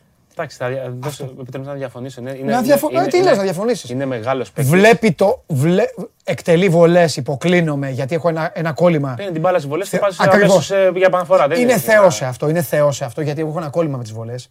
Το λέω και σε παίκτες, δηλαδή το θεωρώ αναισθησία να μην μπορεί να βάλει βολές. Τέλος πάντων, δεν δέχομαι εγώ τα ψυχολογικά και αυτά. Βολή είναι πέναλτ χωρίς τερματοφύλακα για τον επαγγελματία. Ένα εκατομμύριο Ναι, παίρνεις. αλλά δεν είναι τόσο εύκολο. Ναι, άκου. Ένα εκατομμύριο παίρνεις. Ένα εκατομμύριο. Και είναι τέσσερα μέτρα. Βάλτε με στην τρύπα λοιπόν και μην μιλάς. Αυτό πιστεύω. Ο Ντεκολό λοιπόν, λοιπόν. Αλλά στα άλλα δεν ξέρω, ρε φίλε. Δεν ξέρω, δεν ξέρω. Δικό μου. Εντάξει, είναι θέμα Ναι, δικό μου. άποψης, Ναι, ναι, είναι θέμα Ας πούμε, εγώ το- οπτικής. Εγώ το λατρεύω. Δηλαδή Οπτικής, το, ναι. το πώς Α, το ψάξει αυτό. το, το πώς ε, χρησιμοποιεί το pick and roll, Ναι. γιατί δεν είναι καθόλου αθλητικός έτσι. Δηλαδή, ο Ναι. Σπανούλης είχε κάτι πόδια, τα οποία διέλυαν τους πάντες. Δηλαδή, έκανε το πρώτο βήμα Σπανούλης και τον ψάχνανε. Ναι. Ο Ντεκολό ποτέ δεν είχε αυτό το προτέρημα. Ναι. Δούλευε ε, πρώτα με το χειρισμό της μπάλας και Ναι. μετά με το μυαλό του. Ναι, δηλαδή ναι, δεν ναι, είχε ναι, ξεπέταγμα, ναι. δεν είχε να πατήσει γερά γιατί ο Σπανούλης πάταγε από τα 8 μέτρα δυνατά και ας ήταν μπροστά του ο αντίπαλος σέντερ και έβαζε το σουτ. Δεν είχε Ναι. τέτοιο θέμα. Ναι, ναι, ναι. Αλλά ο Ντεκολό πώς, πώς κινείται, λύσεται έτσι. Ναι. Πιο- στο είναι pick πιο- and roll, πιο είναι ελαστικός, πιο- ναι, ναι, είναι ναι. πιο... Τέλος πάντων, εντάξει. Ε, μάλιστα. Το Ωραία. άλλο δεν το σχολιάζω όμως. το Υπάρχει μεγάλο τρεβίζο, αποτέλεσμα. παιδιά, υπάρχει. Σας είπαμε, παίζει την άλλη εβδομάδα. Υπάρχει το τρεβίζο. Χθες σας έλεγα ιστορίες. Το Για μεγάλο- κάποιο λόγο δεν έχω καταλάβει. Έχω ρίξει, ρίχνω ένα βλέμμα και τσακώνονται αν υπάρχει η Μπένετον τρεβίζο ακόμα. Αν υπάρχει το τρεβίζο. Υπάρχει ακόμα. Εντάξει, υπάρχει μια χαρά ομάδα είναι. Το άλλο αποτέλεσμα δεν το σχολιάσες. Το διπλό της Zenit. Δεν στο σχολίασα, ναι. Και πρέπει να πούμε ότι ο, Α- ο Αλέξανδρος Τρίγκας όταν θα έρχεται εδώ, να ξέρετε, είτε εδώ είτε στο Skype, κάθε εβδομάδα θα έχουμε πάντα ειδική αναφορά σε Zenit, γιατί ο Αλέξανδρος δεν το έχει κρύψει. Είναι φαν, φαν και πολύ περισσότερα. Δηλαδή ο Αλέξανδρος έχει τον Τζάβι Πασκουάλ εκεί που έχει τον Πανάγο. Εκεί να ξέρετε. Ε, Αυτό είναι μεγάλη κουβέντα που πες τώρα. τα θέλεις. ε. Ήταν πολύ μεγάλη κουβέντα αυτό που πες. Ωραίος, ωραίο, καλά, δεν το είπα. Ναι. Λοιπόν, ναι, νίκη, μεγάλη Zenit και βέβαια Δύο νίκες 70 πόντους. Ναι. Και Σάρας νίκη καλή. Δεν είναι και ομάδα η Bayern. Σε λίγο Ναι, αλλά έχει είδα. εξαπουσίες. Ναι, Δηλαδή, ναι, έχει ξεκινήσει έχει με πολλά απουσίες. προβλήματα. Ναι, ναι. Δεν Αυτό είναι. ίσως την πα- τη- της χαλάσει της χρονιάς. Ναι, στην θέλω Ευρωλίγα. να πω κάτι δηλαδή. Δηλαδή πιστεύω ότι μετά τα Χριστούγεννα η Bayern θα κάνει 5-6 κηδείες. Κηδείες, δεν εννοώ νίκες. Θα καθορίσει την οκτάδα. Ναι, θα σκοτώσει κόσμο η Bayern. Τυχεροί αυτοί που βρίσκουν τη Μακάμπη και την Bayern έτσι τώρα. Τώρα. Τώρα. Στα, στα ξεκινήματα. Ναι, δεν ξέρω πού παίζουν οι ομάδες σας. Εννοώ Ολυμπιακός Παναθηναϊκός, δεν ξέρω πού είναι τώρα. Τυχεροί. Αν τους βρείτε πιο μετά, Θα είναι πρόβλημα. θέλει δύναμη. Ευχαριστώ πολύ. Εγώ ευχαριστώ. Τα λέμε. Σου κάνω την μπάλα. Εδώ είμαστε. Τα λέμε την. ε, ε, τα λέμε. Την Από εβδομάδα. Ε, ναι, εννοείται. Χαίρετε, Εδώ, Κάθε χαίρετε. μέρα. Αλέξανδρος Τρίγκας, ε, ο Παναθηναϊκός, ο οποίος πέτυχε την πρώτη του νίκη. Ε, πρώτη νίκη, πήγα να πω πρώτη νίκη στην Ευρωλίγκα, αλλά επειδή έχασε και στο πρωτάθλημα, κανονικά πρέπει να πω την πρώτη νίκη μετά, μετά από κάμποσο καιρό. Τέλος πάντων και ήταν μια νίκη σημαντική και μια νίκη η οποία μπορεί να δώσει όθηση και να δούμε πώς θα πάει το πράγμα. Και τώρα φυσιολογικά, καταλαβαίνετε, γίνεται αλλαγή σκοπιάς εδώ μέσα στο στούντιο τα παλικάρια. Εσείς μαζεύεστε, παρακολουθείτε όλο ζωντανό. Το show must go live είναι η τελευταία ημέρα αυτής της εβδομάδας, αυτής της τραγικής εβδομάδας. Ευτυχώς υπάρχει μπάσκετ και το γιατί η εβδομάδα αυτή είναι τραγική, ευθύνεται αυτός που θα μπει τώρα μέσα στο στούντιο. Όχι, δεν το ξέρετε. Άστα έλα. Άστα έλα. Πρώτα, α, μου έκανες, ε, τώρα το είδα, δεν σε είδα. Έβλεπα εδώ, ε, το είδα και μου έκανες... Πάντα. Χειραψία και κάμερα, τρι- ένα παρακαλώ. Συγγνώμη που δεν θα πάμε στο Μουντιάλ ή που δεν πάμε σε καμιά διοργάνωση βασικά. Έτσι, μπράβο. Ναι, θα Πήγες το να- αλλάξουμε λίγο. Πήγες να το κάνεις κόλπο. Ναι. Ποιος σου είπε ότι, ποιος σου είπε ότι ζητάς συγγνώμη ε, για το μέλλον; Γιατί Ζητάς τώρα, και για ό,τι έχεις για- κάνει. Για ό,τι έχει γίνει. Έλα. Ζητάς και για ό,τι έχεις κάνει. Μάλιστα. Τι έχουμε, Τι κάνουμε; τι να έχουμε; Καλά είμαστε. Τι Ρε, ματσάρα εσύ, έγινε χθες. πήγα- αυτό πήγα να σου πω. Ρε, οι Βέλγοι έχουν κόμπλεξ τελικά. Φανελίτσα Παπούλο. Ναι, ρε, Τι βλέπεις αυτούς τους παικταράδες. παικταράδες. 2-0. Πιστεύεις ότι υπάρχει ίσως και πιο ταλαντούχα ομάδα στο παγκόσμιο ποδόσφαιρο αυτή τη στιγμή; Αυτή τη στιγμή. Ταλαντούχα. Μιλάμε για. Σε εθνικό επίπεδο, Ναι, ε. ναι, ναι. Ή τα τελευταία χρόνια, τελευταία πέντε χρόνια. Α, ίσως η Γαλλία. Εντάξει, γιατί και η Γαλλία έχει πολύ γεμάτο ρόστερ. Ναι, αυτό. Ναι, ναι, δεν έχεις έχουμε- δίκιο. Και από τους Βραζιλιάνους ποιο ταλάντου είχε. Τους Αργεντίνους. Καλό τους Αργεντίνους. Ναι. Από τους Ιταλούς. Ναι, ρε, τα λοιπά πολεμιστές. Ναι. Μένουν να πολεμήσουν οι μισοί, δεν είναι. Αλλά είναι δεν. αυτό που μπορεί να λέγει σε άλλη φάση τιτίκε λίγο Ναι. σε κάποια πράγματα. Ναι. Δηλαδή τώρα το έχεις το μάτς χθες 2-0 στο 60 φεύγα, το έχεις φέρει στα μέτρα σου κλπ. Και καταρρέσει τελευταίο 20 το βούτυρο. Κοιτάμε. Σας σκέπασε όμως, θα τα πούμε μετά με τον Μπράτσο. Σας σκέπασε η Νιούκαστ λίγο όλους εσάς τους τους καταστροφείς του. Συγγνώμη, το παίρνω πίσω. Καταστροφέας είναι ένας και μοναδικός στον πλανήτη. Όλους αυτούς που αμαυρώνετε τα, τα, την καθημερινότητά μας και τα πρωταθλήματά μας με τις. Είχε να πει πολλά ενδιαφέροντα. με τους εθνικούς ο- σας ύμνους.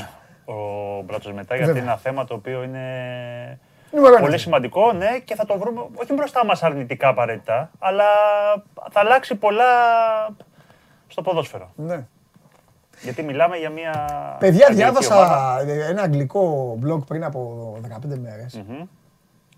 Ναι, Ένας φοβερός ήχη ήθελε λέει τη Λίβερπουλ. Δεν Ο γέλασες. οποίος λέει δεν ξέρει. γέλασες. Σε σκέφτηκε μόνο να πάει σε, σε ήχη η Λίβερπουλ. Ε, σκέφτηκα τον εαυτό μου.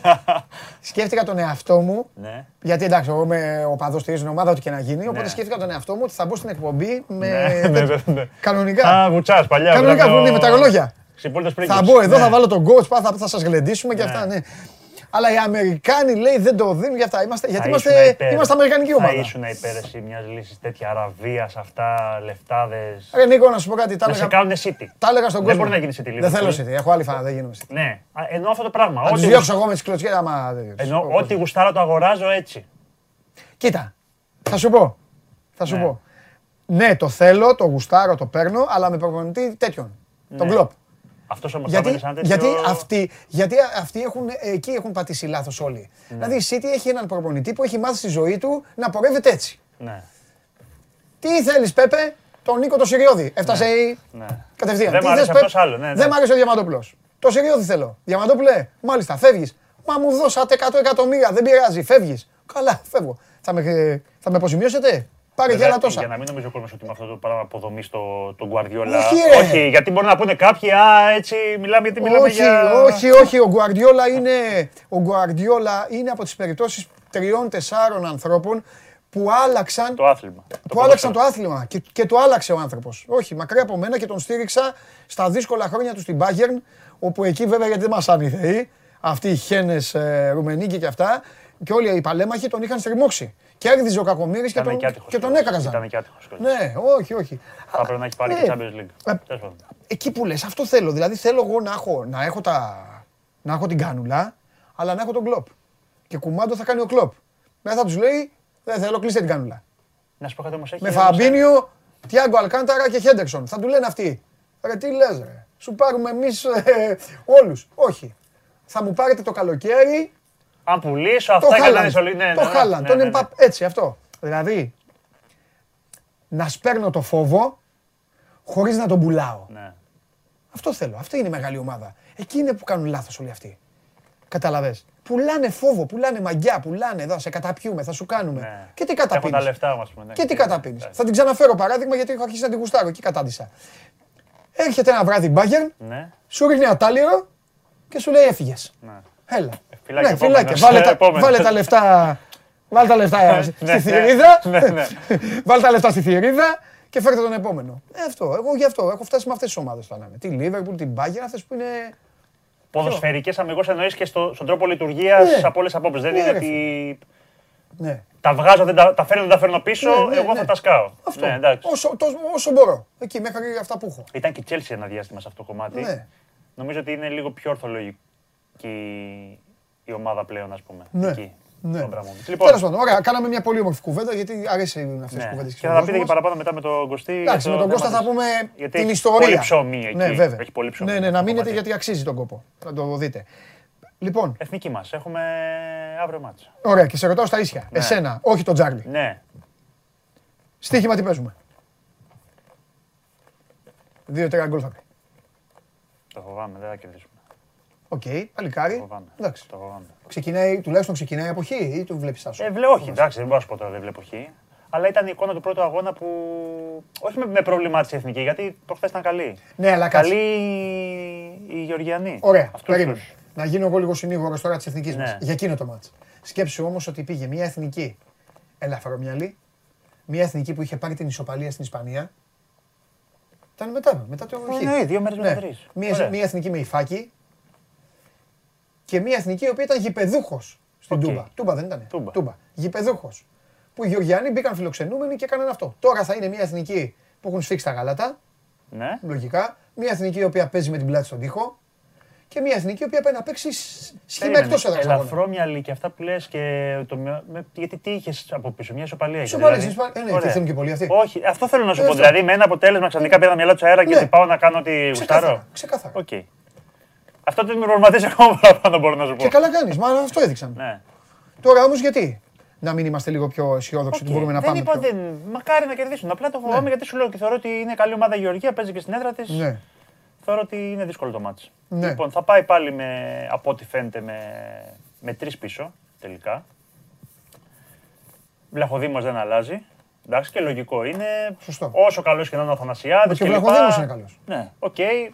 Θα μπορούσε να πει κάποιος τώρα, Α, έχεις φέρει τον Αθανασιάδη. Όχι, δεν Κάτσε, αλλάζει ρε, αυτό. εντάξει, Όλα δύο- ξεκινάνε ναι. τον τερματοφύλακα. Ε, Ναι, ναι. Δεν φεύγει, βγαίνει τίποτα από τη θέση του. Ε, πάμε σε Χατζηδιάκο Μαυροπάνο Τζαβέλα, τριάδα. Ο Τζαβέλας είναι καλά. Ε, Και βάζει κεντρικό το μαυροπάνω, ε. ναι. Και πας με δεξί στο τον Χατζηδιάκο. Και αριστερά τον Και Τζαβέλα. αριστερά τον Τζαβέλα. Αυτή θα είναι τριάδα πίσω, γιατί σου λέει έχει κάνει είναι καλά και ο Τζαβέλας αυτές τις μέρες προπονήσεις. Ήταν δηλαδή ένα ψηλό δίλημα αυτό. Μήπως έβαζε ας πούμε, και στα φιλίδι οτιδήποτε εκεί να... σαν τρίτο στόπερ, που είναι και αριστεροπόδαρο. Θα πάει με Του τσιμίκα. Πάοκ εκεί τι α, έχει καθόλου του κάνει που παίζουν ε, ο Μιχαηλίδης και αυτά. Τίποτα. Ε, όχι, για δεκάδα ακόμα. κλπ, όχι. Όχι δεκάδα. Εντάξει, Έτσι, θα για- δούμε. Να, Δεν ξέρω. τέλος πάντων, πάμε. Τσιμίκας, Ανδρούτσος, θα παίζουν τη, την πλευρά. Αυτή είναι η επικρατέστερη. Πάμε μετά σε Μπουχαλάκι, Σιώπη, λίγο πιο μπροστά ο Μπακασέτας. Στην τριάδα, μεσοεπιθετικά. Εντάξει, ο Μανώλης θα τρέχει πέρα εδώ όπως κάνει. Και. Μπουχαλάκης αυτό και Μπακασέτας. Αχα, που δεν φεύγει η επιθέση του. Και πάμε μετά σε μπροστά Παυλίδη, ο οποίος είχε βάλει και γκολ στο προηγούμενο παιχνίδι. Και... Σιώπης είναι ο Αντιζέκα. Ναι. Και. Και εκεί δεν έχουμε πρόβλημα. Δουβίκα ή Μασούρα. Εκεί παίζει. Περίμενε, ναι, ναι, ναι, ναι. Ναι. Μη, μη φεύγουμε. Τώρα που χτύψει ε, Δεν παίζει ο εδώ. Ζέκα, Γαλανόπουλος Ζέκα, το ίδιο. Γαλανόπουλος, Κουρμπέλης, δεν έχεις. Κουρμπέλης. αυτής- Εκεί που είχαμε κάμποσους τώρα Ναι. έχουν- Ο έχει τίτλος μείνει είναι Μπουχαλάκης. Αλεξανδρόπουλος αυτή τη στιγμή. Η τρίτη σου Α, επιλογή. Μια χαρά το παιδάκι. Ο, Δεν σου λέω όχι. Απλά σου Ωραία, λέω ωραία. ότι εκεί που έχεις 5-6 παίχτες, Ναι. ξαφνικά έχεις μείνει με πολύ συγκεκριμένους. Δεν Ωραία. έχεις δηλαδή άλλες Μπουχαλάκης, επιλογές. Σιώπης, να. Και Μπακασέτας εκεί. Τι σε προβληματίζει κάτι; Με προβληματίζει ότι όταν έχω παίκτες στα κεντρικά χαφ που μπορούν να τρέξουν μόνο, Ναι. ο μπροστινός έπρεπε να είναι λίγο δαντέλα. Βάλε τον Μπακασέτα κάπου αλλού. Βάλε μου τον Μπέλκα, τον Μάνταλο, ξέρω εγώ, βάλε μου Ο ένα. Πέλκα είναι παίχτης που διεκδικεί μέχρι τελευταία στιγμή. Θα Βάλε παλέψει μου σίγουρα λίγο, βάλε μου λίγο. Αυτό με το. Τέλος πάντων. Πέλκα, Γιαννούλη, αυτοί ψιλοδιεκδικούν θέση. Δηλαδή Τσιμίκας Γιαννούλης για τα αριστερά. Και στην πλευρά τι είπες; Δρο- Μασούρα. Ανδρούς- Α, και από εκεί πέρα ε, ε, Μασούρα ή Δουβίκα με Παυλίδη. Α, ναι, γιατί παίζουμε με Α, δύο. παίξουμε 3-5-2. 3-5-2 το Ναι. έχεις, το έχεις βγάλει εσύ. Ναι. Έχεις δίκιο, ναι. Ε, Αυτό δουλεύει τώρα. Μασούρας, οκ, με Παυλίδη Δουβίκα. Όχι, ο Παυλίδης θα είναι και Α, Παυλίδης Δουβίκας θα ή είναι. Μασούρα. Έτσι, ναι, ναι. Και, Δου, και Δουβίκας ή Μασούρας. Ή Μασούρας, ένας από τους δύο. Ναι, αλλά και ο Μασούρας στην κατάσταση που είναι. Εντάξει, τον Παναγικό δεν ήταν καλός. Το προηγούμενο με την. Αυτή είχε κάνει παπάδες με τη Φενέρ. Έχει την Και τι είναι πολυτέλεια. καλύτερος Δουβίκας; Έχεις την πολυτέλεια. Κάνουν άλλη δουλειά πρώτα απ' όλα. Τι σχέση έχει ένα φόρο περιοχής με το Μασούρα που μπορεί να γυρίσει στο. Ε, εντάξει. Ό,τι να είναι.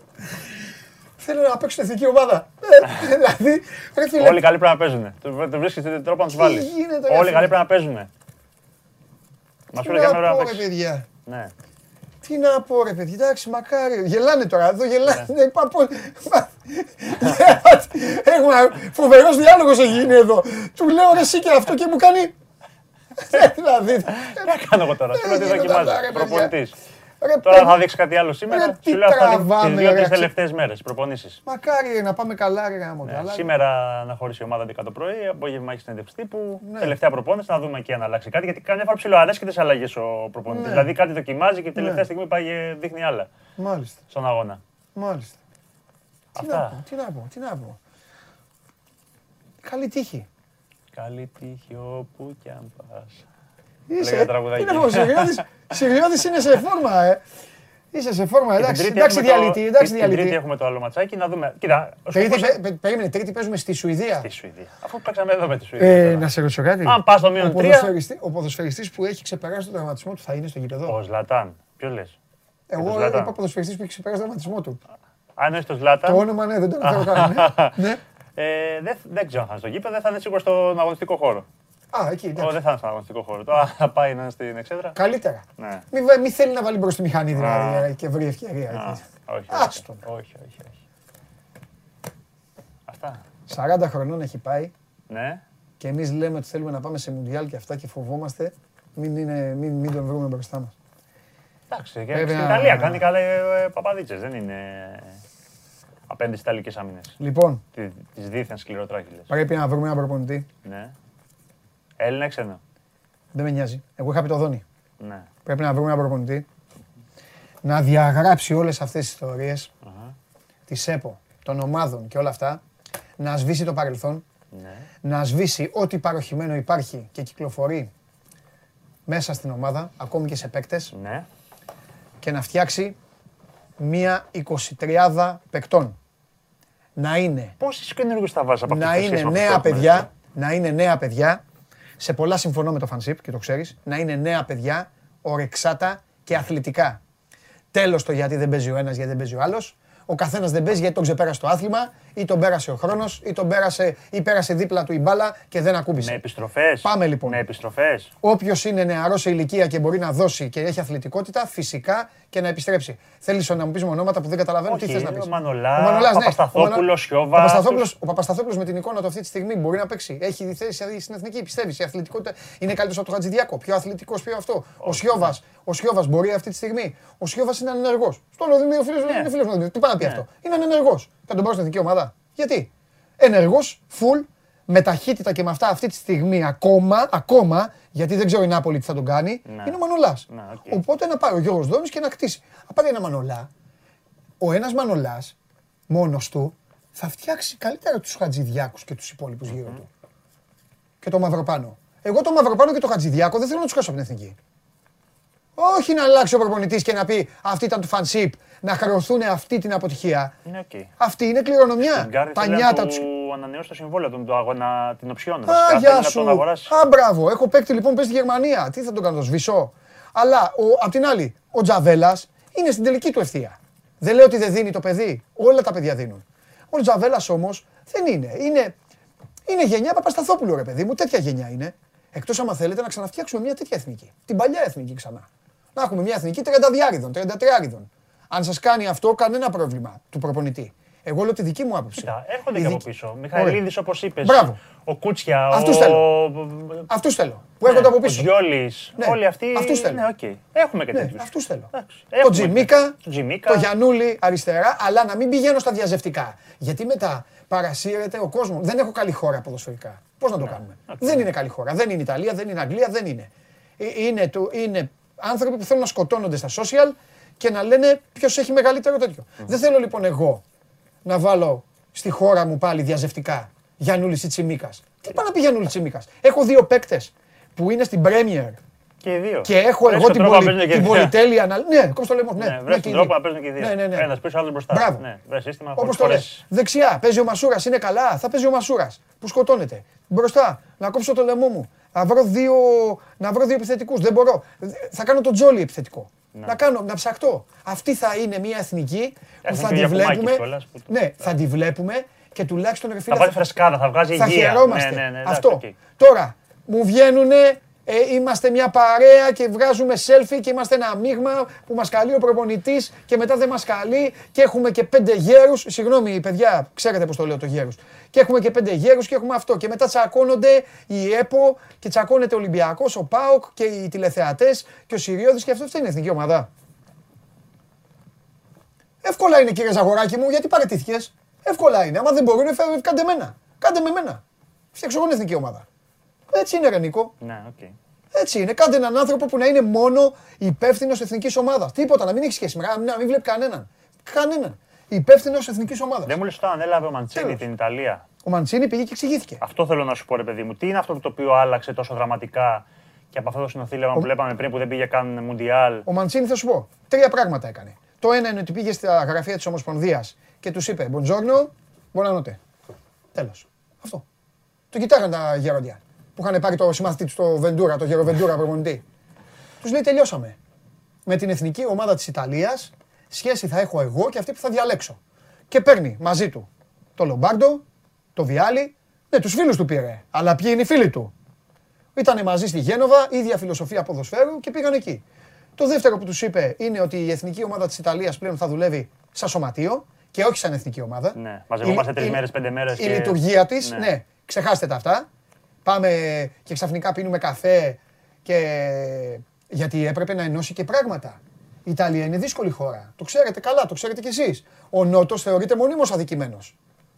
Πάνε απ' ε, στην Νάπολη, στη Ρώμη, ακόμη και στη Ρώμη, μέχρι εκεί, μέχρι και πάνω, απ' τη- κάτω από τη Ρώμη και κάτω, θεωρούν ότι τους κλέβουν, ότι πάνω είναι οι πλούσιοι, ότι η Juventus κάνει ό,τι γουστάρει, ότι η Μίλαν, η Ίντερ, όλα αυτά.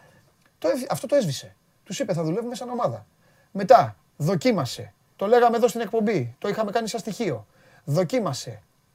Μπαμ μπαμ σε αγώνες, γιατί δούλεψε πολύ με παιχνίδια και δοκίμασε 30 ποδοσφαιριστές κάτω των 25 ετών Ναι. κράτησε τους περισσότερους, έβαλε πιτσιλιές αυτούς που θεωρούσε ε, ε, ε, Μπελότι, παράδειγμα λέω, τον Μπελότι, το Σιρίγκου, τρίτο τερματοφύλακα, ξέρω και αυτά. Πήρε και δύο-τρεις τέτοιους οι οποίοι βέβαια ήταν μόνο και μόνο για να... Έχει κάτι Μπονούτσι, κάτι Κιελίνι, κάτι Καλά, από εκεί Φερέντουρης. ξεκίνησε, δεν Ναι, ναι, μπορούσε. αυτό θέλω να σου πω, ρε παιδί μου. οκ. Εντάξει, εκεί δεν μπορούσε. Και, ναι, αλλά και σε αυτούς εξηγήθηκε. Ναι. Τους είπε, μάγκες, εδώ δεν είναι Γιουβέντους. Εδώ θα παίξει. Βλέπεις τον Μπονούτσι και τον Κιελίνι στη Γιουβέντους, θες τους και στην Εθνική Ιταλίας. Και τους είπε τέλος. Απλό είναι. Άρα έναν άνθρωπο θέλουμε, έναν να αναλάβει υπεύθυνος. Και να φωνάξει τον προπονητή και να του πει: Να σου πω κάτι, είσαι ο προπονητής. Εγώ, εμένα με λένε Παντελή Διαμαντόπουλο και κάνω κουμάντο στην εθνική ομάδα της χώρας. Εσύ είσαι ο Νίκος Ιριώδη ο προπονητής και συνεννοείσαι μόνο με εμένα. Με κανέναν άλλον. Ξεκίνα. Πάμε να φτιάξουμε την ομάδα. Αυτό. Εσύ τώρα ήρθες εδώ μετά από το, τόσο καιρό και μου λες: Επιστροφές δέχεσαι. Και τι είμαι, ρε φίλε; Ναι, εντάξει. Ο, το, πώς το λένε, το, το μινιόν. Τι επιστροφή, τι να δεχτούμε; Πρέπει να προχωρήσουμε, να φτιάξουμε την ομάδα μας. Νιάτα. Η επόμενη διοργάνωση είναι το Euro. Και εσύ έχεις εδώ και μου μιλάς για παίκτες που ήταν 36 χρονών. Όχι ρε φίλε, θα πάμε με τους νέους. Αλλά καλούς τους νέους. Κανονικά. Στοιχισμένοι. Δεν τους, δεν τους ζαλίσουμε. Άρα να πάμε και σε ένα Ο μοντέλο. Μαυροπάνος και ο όπως- Χατζηδιάκος, άμα Ναι. είναι να παίξουν αυτοί οι δύο στόπερ, θα παίζουν στόπερ τέλος, να πάμε με αυτούς, να φάμε πέντε γκολ. Να το- μάθουν να παίζουν μαζί. να Ναι, μάθουν οκ. να παίζουν μαζί. Όχι τη μία τους βάλω και τον Τζαβέλα. Την άλλη, έλα, έχουμε και τον Μανολά. Θα τον φέρουμε τον Μανολά. Βάλτε τον να παίξει. Ο Μανολάς μπορεί από όλους αυτούς. Ναι, ναι, είναι. είναι σε θέση να παίξει. Φέρ τον τώρα να τελειώνουμε. Γιατί αν περάσει άλλος ένας χρόνος, η σκληρή γλώσσα του ποδοσφαίρου αυτό λέει. Ούτε ο Μανολάς θα κάνει. Ναι. Ένα χρόνο μετά. Μα θα έχει ξεχάσει ο Κώστας πώς είναι, πώς είναι η εθνική ομάδα. Ο Άριστος Μαζάκης ήταν να πάει εκεί. Ε, ναι, ε, λογικό δεν είναι. Αυτά, φίλε, αυτά είναι ασθένειες. Και πρέπει να τις... Άρα θέλει μια λογική Ό,τι δεν λύνεται κόβεται. λειτουργίας όπως με Ρεχάγκελ Σάντος. Δηλαδή, βέβαια. σύλλογος. Γιατί το κατηγορούσαν τότε κλειστή κάστα, διαλέγεις τους δικούς σου πάντα όπως είναι. Κλειστή κάστα. Σαν σωματείο. Πήγαμε. Εκεί. Βρε, ναι, Ε, τι ε, λέω- ε, Τι με Ναι, νοιάζει αυτό εμένα, ρε σου φίλε. λέω, αυτό σου Εμένα λέω. με νοιάζει να κάνω εκπομπή εδώ το καλοκαίρι Και να ξέρω ότι θα έχω διοργάνωση. και να ενώ- ξεκινάω εθνική. και να λέω Γεια σας, τι, βλέ- τι θα κάνουμε σήμερα Ναι. με την Ουγγαρία, τι βλέπετε να κάνουμε; Όχι, γεια σας. Σήμερα η Αγγλία, βάλτε να δούμε να γελάσουμε τον Ιτσχάμιχο. Γε- μα, ε, Χαιρόμαστε με τους ξένους. Έλα, ρε φίλε. Αυτά. Ξέσπασα. Φοβερή εκπομπή σήμερα. Ξέσπασες. Ναι, βέβαια. Αληθινή εκπομπή. Γεια στη χαρά σας. Φιλιά. Φιλιά. Ε, με έκανες μπαρούτι, ρε φίλε. Εδώ μιλάμε και μου λέτε συνέχεια τα ίδια ονόματα. Γιατί δεν παίζει ο ένας και δεν παίζει ο άλλος. Αν μου πείτε σε λίγο γιατί δεν παίζει ο Λινοξυλάκης, ο, ο Δελικάρης και ο. Ε, πώς το λένε. Και ο Νίκος ο Σιδέρης, επιθετικός. Πω πω ρε, αυτές είναι εκπομπές, να μην έχει πρωτάθλημα, το παίρνω πίσω. Να μην έχει, να λέμε, να λέμε τις αλήθειες. Α, τώρα. Γράψτε μου τα τρία ναι, συμφωνείτε μαζί μου. Τρία ναι θέλω. Τα τρία πρώτα. Όποιος πει όχι θα τον φτιάξω εγώ. Καλά, κάποιοι θα πούνε και επίτηδες. Τρία ναι θέλω. Υποτιμάμε παιδιά τώρα. Έχει έρθει ο Χατζηδιάκος επειδή δεν τον ξέραμε, τον υποτιμάμε. Έπαθε και χιαστό το παιδί. Μπράβο, εντάξει, εντάξει. Στη- Θα σας πάρω όλους μαζί μου στην εθνική. Είστε αδέρφια μου όλοι. Όλοι ναι λένε. Μίλτο Κωνσταντή, Κωνσταντίνος Τρενταφύλου. Θα πω και τα ονόματα των νέων μου συνεργατών. Τάσος Νταλαρής, Μάικ Κατσίκης. Έτσι, αυτός θα είναι Μάικ. Θα λέω ότι τον έχω φέρει ε, από τον Ντάλλας. Μάικ Κατσίκης, Αλφα Φαμέλης, Νίκος Μπούκας, Μεγάλο Αλάνι. Θα έχω και με παρατσούκλι συνεργάτη. Μάριος, ο Τέο, Σπύρος Βίγκος, Τάσος, Γιάννης ε, Βουζίδης, Αγγε... Άγγελος, Άγγελος, Άγγελος. Ηλίας, Κωνσταντίνος, έτσι όλοι. Ο Γιώργος Νικόπουλος, όχι αυτός έβαλε τέσσερα ναι. Α, αυτόν θα τον κάνω πρώτο μου συνεργάτη. Λοιπόν, έτσι όλοι ναι, με κεφαλαία και με αυτά. Έτσι είναι ρε παιδιά, τι να κάνουμε. Λοιπόν, πάμε, σας έχω υποσχεθεί το θέμα των, α, το, το θέμα της ε, ημέρας, το θέμα των τελευταίων ωρών. Αφού φτιάξαμε την εθνική μας ομάδα, τη φτιάξαμε. Ας πάρουν την εκπομπή να καθίσουν να δουν πώς πρέπει να είναι η εθνική ομάδα. Άκου ρε. Μα μα τον... Α, είναι ρεπόρτερ τώρα αυτός, γι' αυτό τον κυνηγάω και τον λέω διαλυτή. Του λέω να φτιάξουμε την ομάδα, α, μου λέει να επιστρέψουν, να κάνουν, να φτιάξουν. Φτιάξε ρε την ομάδα με τα νέα παιδιά, ρε, να έχουμε ρε, να βλέπουμε, να φτιάξουμε κάτι ωραίο. Βρείτε έναν προπονητή εκεί να μπορεί να, να βάλει τους παίκτες. Βγαίνουν νέα παιδιά, Τσιμίκες, Γιαννούλιδες, Αλεξανδρόπουλοι, Τζόλιδες, αυτοί τώρα Χατζηδιάκοι, αυτοί τώρα πάμε να τους εκμεταλλευτούμε. Τους κάνουμε παίκτες, να τους φτιάξουμε. Παίξουν μπάλα. Πάμε στον μπράτσο. Κώστα, πώς με βλέπεις; Είμαι έτοιμος να αναλάβω την καθοδήγηση του, του αντιπροσωπευτικού μας συγκροτήματος. Θα σου δίνω όλα τα θέματα. Πριν απαντήσεις, πριν απαντήσεις σου λέω θα σου δίνω όλα τα θέματα. Ε, να το σκεφτώ λοιπόν λίγο καλύτερα. Ε, σου λέω θα σου δίνω όλα τα θέματα να το σκεφτείς. Δηλαδή τι άλλο θες να κάνω; Πώς είσαι; Καλά, μια χαρά. Μπράβο Κώστα μου. Λοιπόν, ο Κώστας Μπράτσος είναι ο άνθρωπος ο οποίος έχει παρακολουθήσει και ξέρει καλύτερα από τον καθένα μας εδώ πέρα όλη αυτή την όμορφη ιστορία. Θα πω εγώ για 30 δευτερόλεπτα κάτι που σας χρωστάω για να κάνω και την μπάσα στον Κώστα. Έχω βρεθεί στο Newcastle λοιπόν. Είναι μια φτω, φτωχή πόλη σχετικά, πάνω εκεί ψηλά, βορειοανατολικά στο νησί, στο λατρεμένο μας νησί, με κόσμο που δουλεύουν πολλοί ναυτεργάτες στο λιμάνι και έχουν απίστευτο έρωτα με την ομάδα τους. Τους λένε λίγο, θα το πω, τους λένε λίγο βλάχους στην Αγγλία. Το town το λένε tune.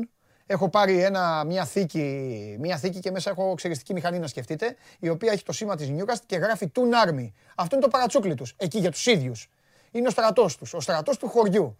Τώρα, τα καρακάξες, επειδή έχουν την καρακάξα, τα ανθρακορίχη ήταν τότε που ο Γιάννης Αργυρίου, βλέπαμε τις εκπομπές ε, και έλεγε, ο Γιάννης Αργυρίου τότε έλεγε πάμε να δούμε γκολ, πολλά γκολ με το φακό του Viz News. Έτσι έλεγε που ήμασταν μικροί εμείς.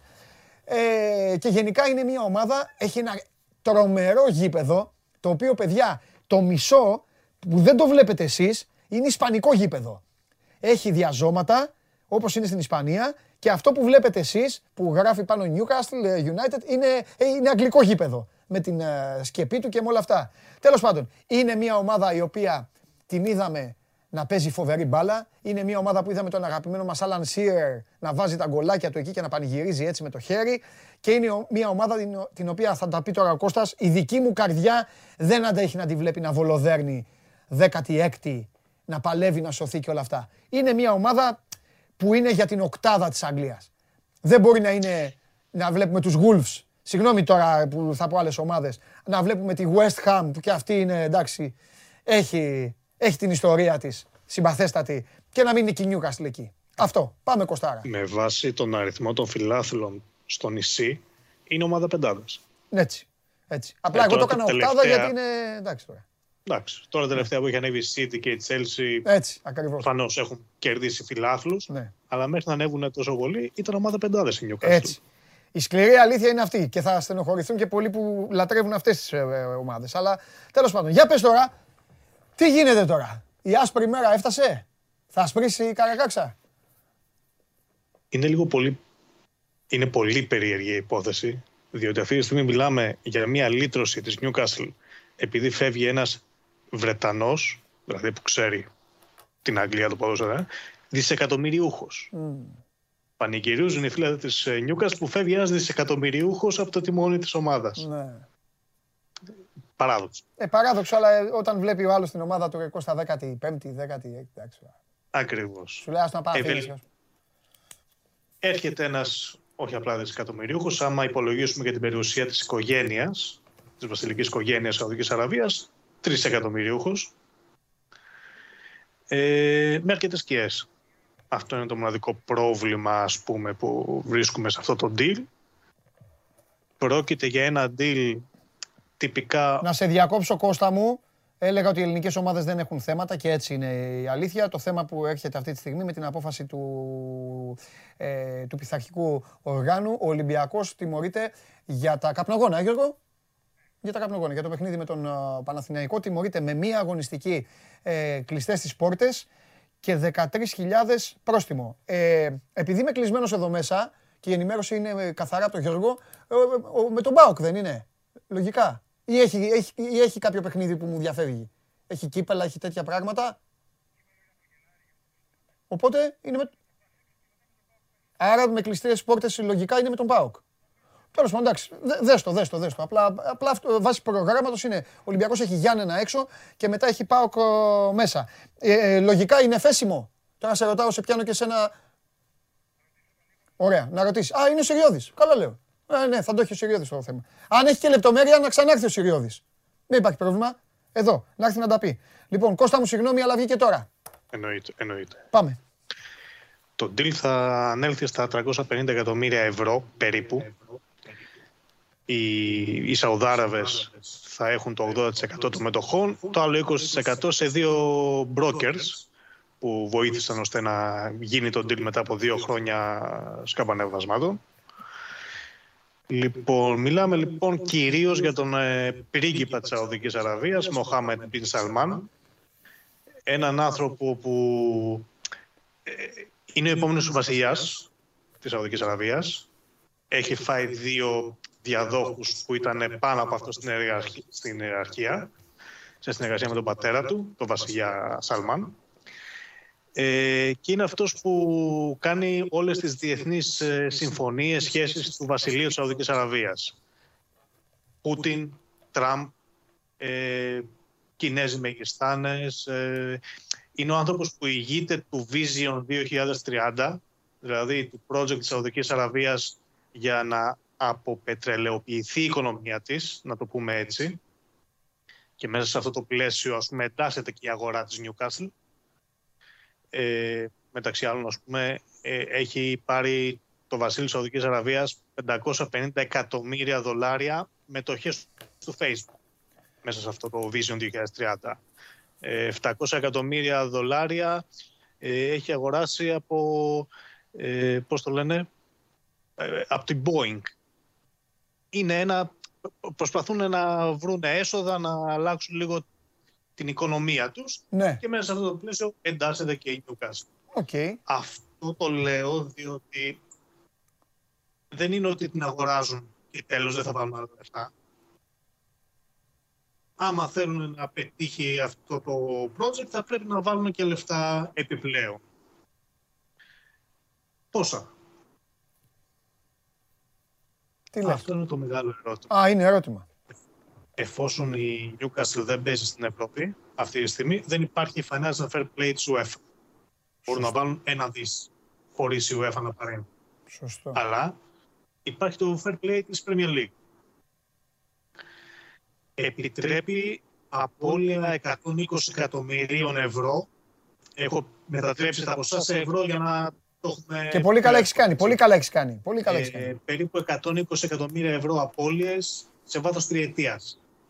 Αυτή τη στιγμή τα οικονομικά της Newcastle σε επιτρέπουν να κάνει κάτι τέτοιο γιατί έχει μηδενικές ε, οφειλές. Έχει οφειλές μόνο στον Ashley, τον πρώην ιδιοκτήτη της, από εσωτερικό δανεισμό που οκ, δεν, ε, δεν υπάρχει κάποιο πρόβλημα.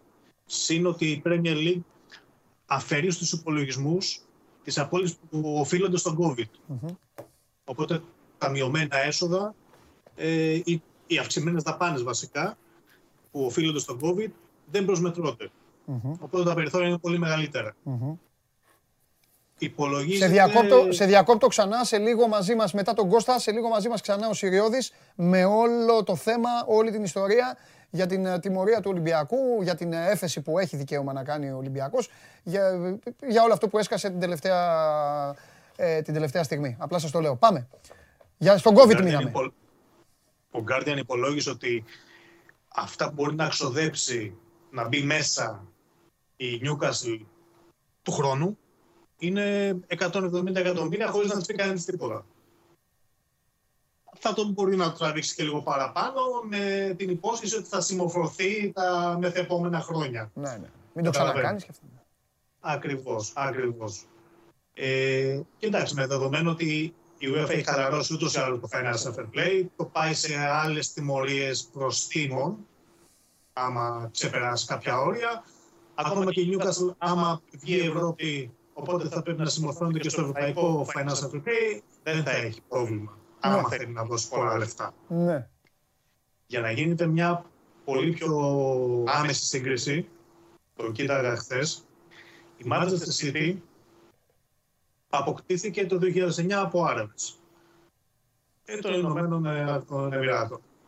Ε, μέχρι το 2014, το, το, το 2015 οι Άραβες είχαν δώσει από, τα, τα, από την τσέπη τους, από τα ταμεία τους, από τους λογαριασμούς τους, 1,229 δις.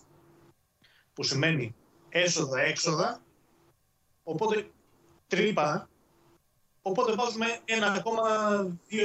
1,229 δις σύνολο. Ναι. Από το 2015 μέχρι σήμερα, οι Άραβες έχουν καλύψει τρύπα 58 εκατομμύρια.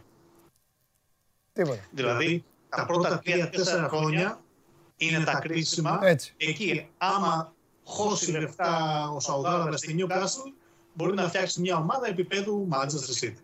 Θεωρητικά. Σωστό. Εδώ λοιπόν, άμα. Εδώ πρέπει να βάλει το χρήμα. Δεν μπορεί να βάζει 100 εκατομμύρια τώρα, 100 του χρόνου. Όχι. Πρέπει να μπει, Ε, πρέπει να μπει και να Θα σπρώξει. πρέπει να μπει 300 κάθε χρόνο. Αν δεν πει έτσι, η Newcastle δεν δεν βλέπουμε να αλλάζει επίπεδο. Θα είναι απλά μια έκτη ομάδα στην Αγγλία. Ναι, να σου πω κάτι. Μπορούμε να μιλάμε ε, τη γλώσσα του ενθουσιασμού τώρα και των social και αυτά. Δηλαδή, ρε παιδί μου, πιστεύεις ότι γεννιέται μια νέα δύναμη; Θα εξαρτηθεί από τους χειρισμούς. Α, Θα εξαρτηθεί από τους ποιους παράγοντες θα φέρει να διαχειριστεί όλο αυτό το πλούτο. Έτσι. Α, αυτά είπα Δεν κι θα εγώ. κάνει τις, ε, μετα... ε, το έλεγες πριν για τη City και για... Δεν ε, θα... Ο Μπιν Σαλμάν δεν θα κάνει διαπραγματεύσεις και ίσως ευτυχώς γιατί το σκοτεινό παρελθόν του... Να, να, να πούμε και κάτι γι' αυτό. Ναι, δηλαδή, ο, ο Μπιν Σαλμάν θεωρείται από τις Αμερικανικές μυστικές υπηρεσίες αυτός που διέτεξε την εκτέλεση και τον διαμελισμό του δημοσιογράφου Τζαμάλ Κασόγκη, όπως το μάθαμε, Χασόγκτζε είναι, εντάξει, ε, μέσα στην ε, πρεσβεία της Σαουδικής Αραβίας στην Κωνσταντινούπολη. Α, τι- ναι, αυτή η ιστορία που, που τον έδειχναν οι κάμερες να μπαίνει στην πρεσβεία Να μπαίνει και και λένε να ότι μην δεν βγήκε βγαίνει ποτέ. Ας πούμε. Έλα. Ε, θε, θεωρητικά. Δεν ε, έχει καταδικαστεί. Ναι, ρε δεν παιδί μου, υπάρχουν ναι, ναι, ναι. δικαστήρια, Δεν υπάρχουν, ναι. Ε, Θεωρητικά αυτός είναι που διέταξε την εκτέλεση. Θεωρητικά ε, υπήρξε μια μέρα που υπήρξαν ε, διε- εξεγέρσεις στη Σαουδική Αραβία και εκτελέστηκαν 37 άτομα. Ε, είναι αυτό όχι θεωρητικά, το παραδέχεται και ο ίδιος, έχει διατάξει πόλεμο στην Ιεμένη ε, η Σαουδική Αραβία. Ε, Είναι υπεύθυνος για, μάλλον είναι υπεύθυνος για πολλές αποφάσεις που σίγουρα γύρουν ε, πολλά ερωτήματα Ναι. και σίγουρα όταν είχε πρωτοεμφανιστεί στο προσκήνιο της Newcastle ε, υπήρξαν πολλές αντιδράσεις από οργανώσεις ανθρωπίνων δικαιωμάτων. Δεν είχε, να το πούμε και αυτό, δεν είχε μπει τότε, η πρόταση ισχύει εδώ και 1,5 χρόνο περίπου, 18 μήνες, από την άνοιξη του 20. Δεν είχε μπει τότε τυπικά για δύο λόγους. Ο ένας ήταν ότι η Σαουδική Αραβία ε, ευνοούσε την πειρατεία, την τηλεοπτική πειρατεία, κατά συνέπεια ένας συνεργάτης της Premier League, το τηλεοπτικό δίκτυο Bein Sports, ε, έχανε έσοδα. Γιατί μεταδιδόταν παράνομα στη Σαουδική Αραβία με αγώνες της Premier League. Το Bein Sports, επειδή είναι από το Κατάρ, είναι απαγορευμένο κανάλι στη Σαουδική Αραβία. Είχε απαγορεύσει η Σαουδική Αραβία το πολύ, αλλά επέτρεπε, ευνοούσε έως και ήταν αρρωγός πειρατικών καναλιών και στο σελίδο που μετέδιδαν εικόνα του Bein Sports παράνομα. Αυτός ήταν ο βασικός λόγος που μπλοκαρίστηκε τότε η συμφωνία. Ένας άλλος λόγος ήταν ότι δεν επιτρέπεται βάσει του κανονικού φόντου της Premier League ένα κράτος να έχει μια ομάδα. Ηρωνικό λίγο, αλλά τυπικά την προηγούμενη εβδομάδα έγινε Χαμός. κάποιες Πω, Είναι κινήσεις. φοβερά. Αυτά όλα που σας λέει τώρα, που μας λέει ο Κώστας Μπράτσος, είναι φοβερά. Εγώ θα, το, θα κόψω και θα τα ξανακούσω. Φοβερέ, φοβερές ιστορίες. Παιδιά, η Newcastle είναι η ομάδα της Σαουδικής Αραβίας, όπως καταλάβατε. Βέβαια, Ο- αυτό ακριβώς. ναι, Την προηγούμενη εβδομάδα ναι, για πες. έγιναν κάποιες, νομι... κάποιες συμφωνίες παρουσία δικηγόρο. Έχουν εγκριθεί δηλαδή και από τους ε, δικηγόρους, ε, τα πάντα, που μετά από κάποιες ανακατατάξεις στην εταιρεία που θα αποκτήσει το 80%, το fund, το PIF θα αποκτήσει το 80% της Newcastle, ε, δεν υπάρχει έλεγχος του Βασιλείου της Σαουδικής Αραβίας σε αυτό το αραβικό fund. Προφανώς υπάρχει Ναι. θυμίζει λίγο την περίπτωση της ε, Λειψίας και της Ζάλτσμπουργκ, αν θα θυμόμαστε κάποια στιγμή είχαν πέσει στον ίδιο όμιλο του Europa League, αλλά επετράπη διότι είχαν κάνει κάποιες πάλι νομικές κινήσεις και είχαν αλλαγές στα διοικητικά συμβούλια και δεν ήταν ελεγχόμενες από την ίδια εταιρεία, τυπικά. Τέλος πάντων, έγινε αυτό, έφυγε αυτό το νομικό κόλλημα. Ε, έκλεισε η Σαουδική Αραβία ε, διάφορα κανάλια που μετέδιδαν παράνομα in sports. Οπότε έφυγε και αυτό το κόλλημα από το Κατάρ. Κόλλημα από το παρελθόν του Κασόγγι, του, με συγχωρείτε, του Μπιν Σαλμάν, δεν υπάρχει. Δεν, δεν μπορεί η Premier League να σταματήσει με κάποιο τρόπο αυτή την αγοραπολισία και τελικά έγινε... Μάλιστα. Γιατί τον χάνουμε ε, τον Κώστα τώρα, μια χαρά τον ακούγαμε. Χάνεται τώρα. Α, είναι ήχο. Εντάξει, εντάξει, δεν πειράζει, δεν πειράζει. Ωραία, έτσι κι αλλιώς θα είπε. Λοιπόν, εγώ θέλω να σε αφήσω. Σε ευχαριστώ πάρα πολύ και σε ευχαριστούμε. Θα τα ξαναπούμε σίγουρα. Έχει πολύ φαΐ. Για να κάνουμε, να κάνουμε και λίγο πλάκα, όπως καταλάβατε, ε, προσοχή στους ρεπόρτερ της Newcastle. Να προσέχουν πλέον, τι να, να προσέχουν τι να γράφουν τα παιδιά. Έτσι. Γιατί. Δεν ξέρω. Υποθέσεις είπες εσύ. Κάνεις, υπόθεση έκανες εσύ, υπόθεση κάνω κι εγώ. Δεν υιοθετούμε. Έτσι, έτσι δεν υιοθετούμε. Ούτε εγώ, ούτε εγώ. Σωστός, σωστός. Σωστός. Κώστας Μπράτσος, φιλιά Κώστα. Τα λέμε. Να σε καλά. Λοιπόν, είναι μια ενδιαφέρουσα ιστορία, αλλά καταλαβαίνετε, ο τύπος αυτός το έχει στήσει όλο σήμερα. Όλο αυτό είναι στημένο. Ό,τι, ό,τι συμβαίνει σήμερα είναι στημένο για να μπαίνει αυτό συνέχεια μέσα. και να, να, να μόνο... Άμα θες να κάτσεις εδώ να κάνεις... Άκου, άκου. Άμα θες κάτσεις εδώ να κάνεις το Χωριανόπουλο, Ναι. να πούμε και για μπάσκετ Ναι. και να σηκωθούμε να φύγουμε μαζί.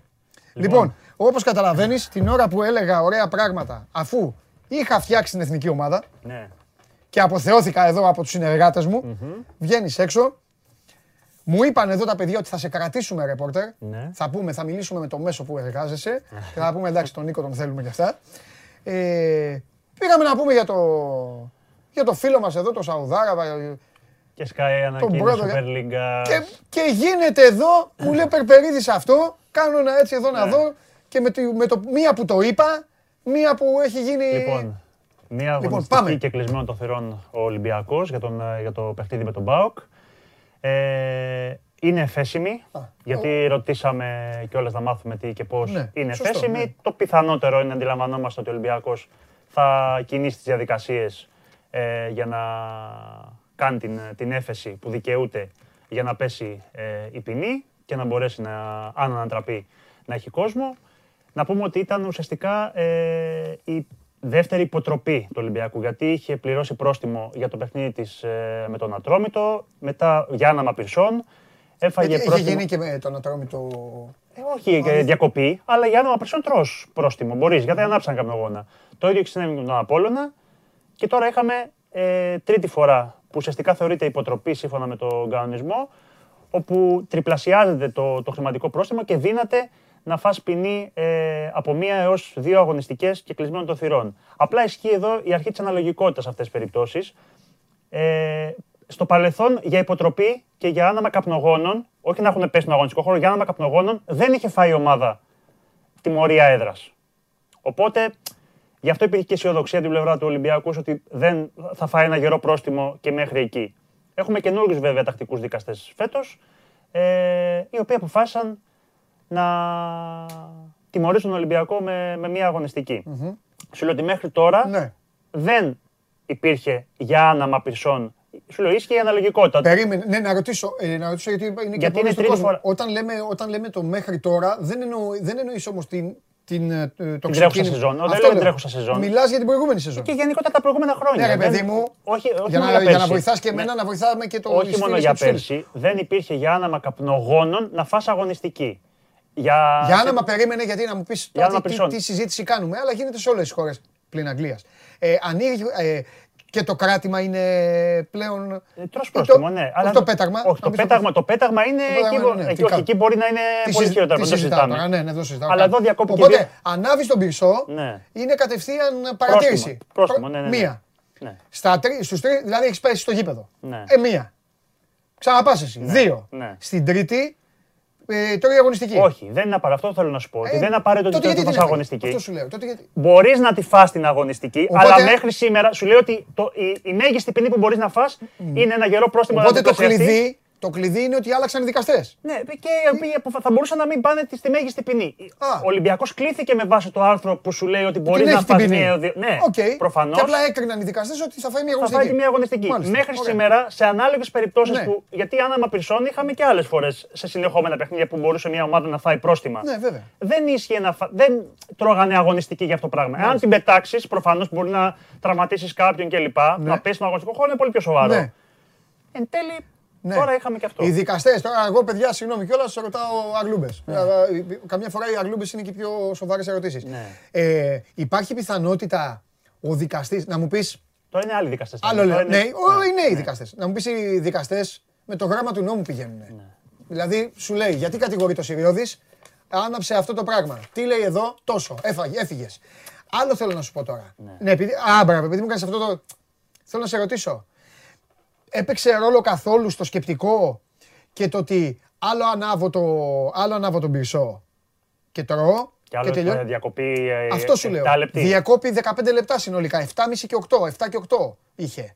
Είχε 15 λεπτά Μπορώ να συνολικά το παιχνίδι. θυμηθώ, ούτε ξέρω πόσα ντέρμπι Ολυμπιακού Παναθηναϊκού Ναι. και στο παρελθόν η ΠΑΟΚ Ναι. που να έχει Και άλλα αντίστοιχα στο μάτς. Καραϊ... Όχι, και σε- εγώ θα σου πω συγκεκριμένα για το Καραϊσκάκι. Ναι. Σε άλλα παιχνίδια που όντως Ναι. άναβα καπνογόνα και μέχρι να καθαρίσει η ατμόσφαιρα περιμένανε 6, 7, 8 λεπτά. Δεν είναι η πρώτη φορά που συνέβη. Έχει Ναι. συμβεί και στο παρελθόν. Ναι. Δεν θυμάμαι να έχει φάει αγωνιστική για αυτό το πράγμα.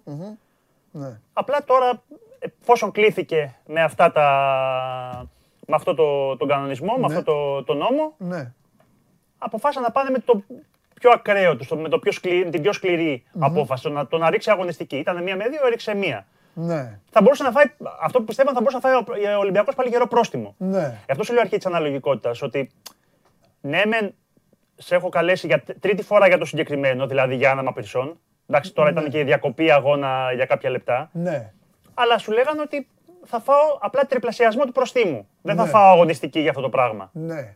Δεν θα φάω τιμωρία. Και πότε τώρα στη μορία; Ε, πιθανό, ε, τε- εν τέλει έπαιξε γι' αυτό. Μπορούσε να Ναι, βάλει. ρωτάω, ρε παιδί μου, δηλαδή άμα γινόταν τέταρτη φορά. Άμα αυτός την ο έριχνες πώς- μέσα, ρε παιδί μου. Έπαι, ανέβαν τους πετσού και τα, τα πετούσαν στο γήπεδο. Οπότε, ναι, οπότε εσύ είναι γνώμη σου είναι υπηρεσία στο χέρι να είναι μόνο πρόστιμα. Κανονικά. Αυτό Εντάξει, ο κάποιος- κανονισμός λέει δεν ότι είμαστε μπορεί να φας και δικαστές. αγωνιστική. Δεν είναι. Απλά ε, παιδί μου, υπάρχει πάντα και σκεπτικό. Δεν είναι.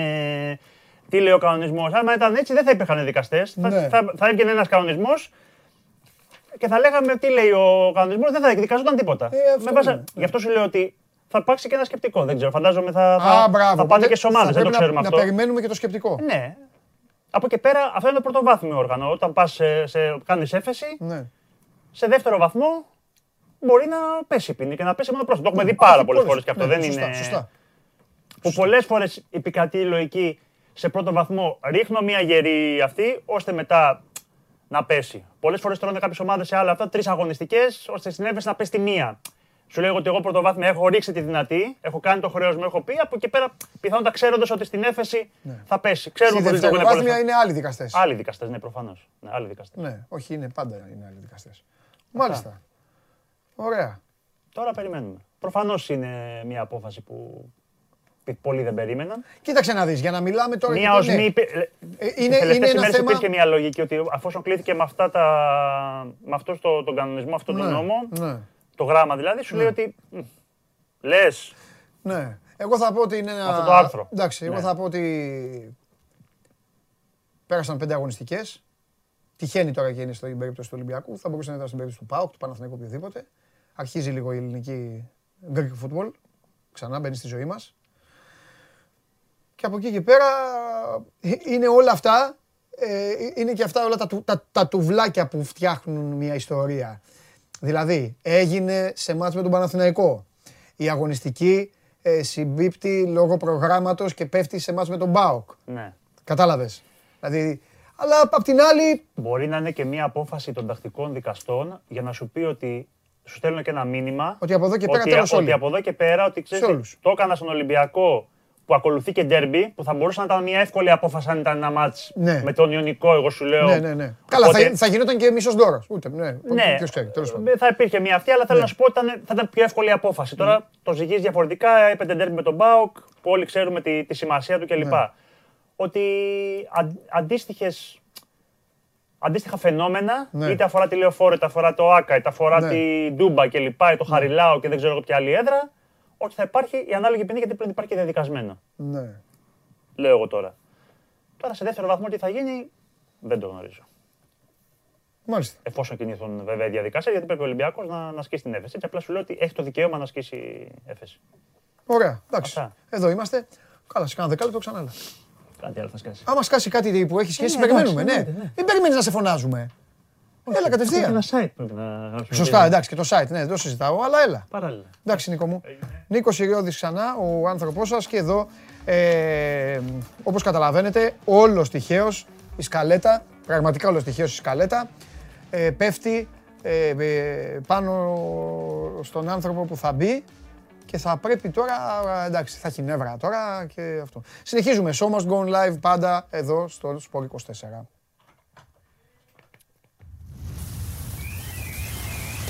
Γιώργο, έλα κάτσε.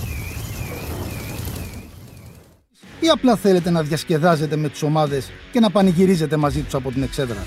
Σε όποια κατηγορία και να ανήκετε, είστε οι άνθρωποι μας και είμαστε οι δικοί σας άνθρωποι. Βάλτε φαντασία, κέφι και λίγο χρόνο. Φτιάξτε ένα βίντεο και στείλτε το σε αυτή τη διεύθυνση. Θα το περιποιηθούμε. Θα το εκτιμήσουμε, θα το απολαύσουμε. Θα το εμφανίσουμε και ποιος ξέρει. Μπορεί στο τέλος να είναι το δικό σας βίντεο που θα πάρει ένα μεγάλο δώρο. Γιατί το show must go on ξέρει να εκτιμά αυτούς που παίζουν καλή μπάλα. Δεν μπορούσε, δεν κρατήθηκε ούτε εισόδους ούτε, ούτε, ούτε ήχους. Κα- κάντε τον κοντινό, κάντε τον κοντινό. Κάντε τον κοντινό, είναι έξω φρενών. Έξω φρενών είναι, έχει μπει μέσα. Ε, έξω φρενών είναι. Τώρα θα πάρει φορά, πάρε την μπάλα. Πάρε την μπάλα. την πιάσω. Πιάστη καλά. Θα, στη, θα στη στείλω καλά. Να μην τη Όχι, στείλω καλά, μην τη χθες φάω σου πάλι. την έστειλα. Όχι.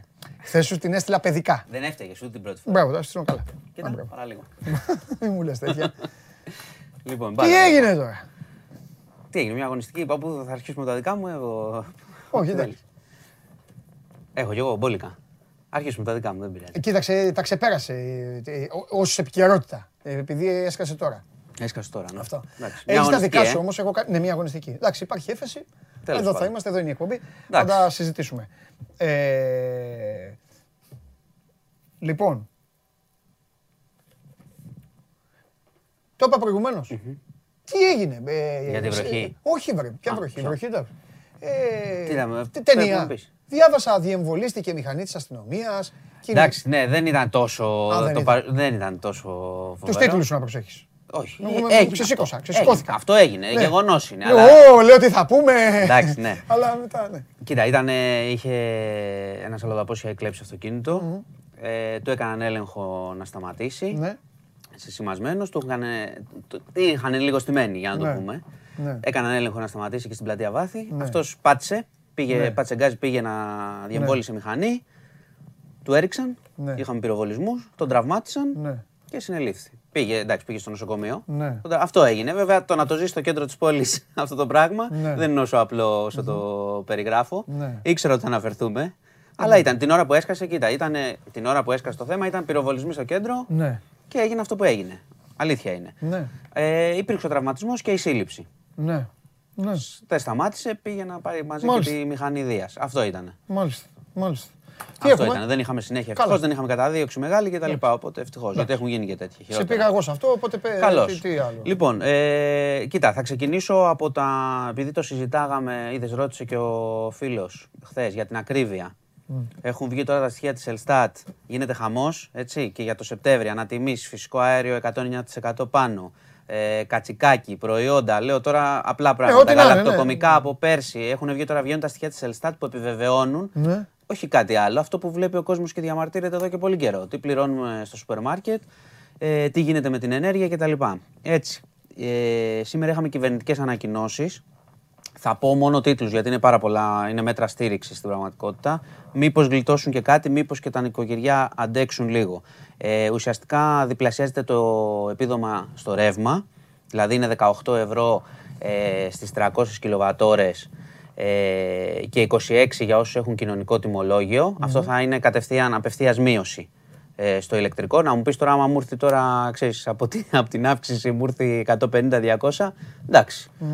Θα κρυθεί και από τον κόσμο το, το πακέτο. Επίσης θα έχουμε αυξήσεις στο επίδομα θέρμανσης. Ναι. Έτσι, θα πάει από.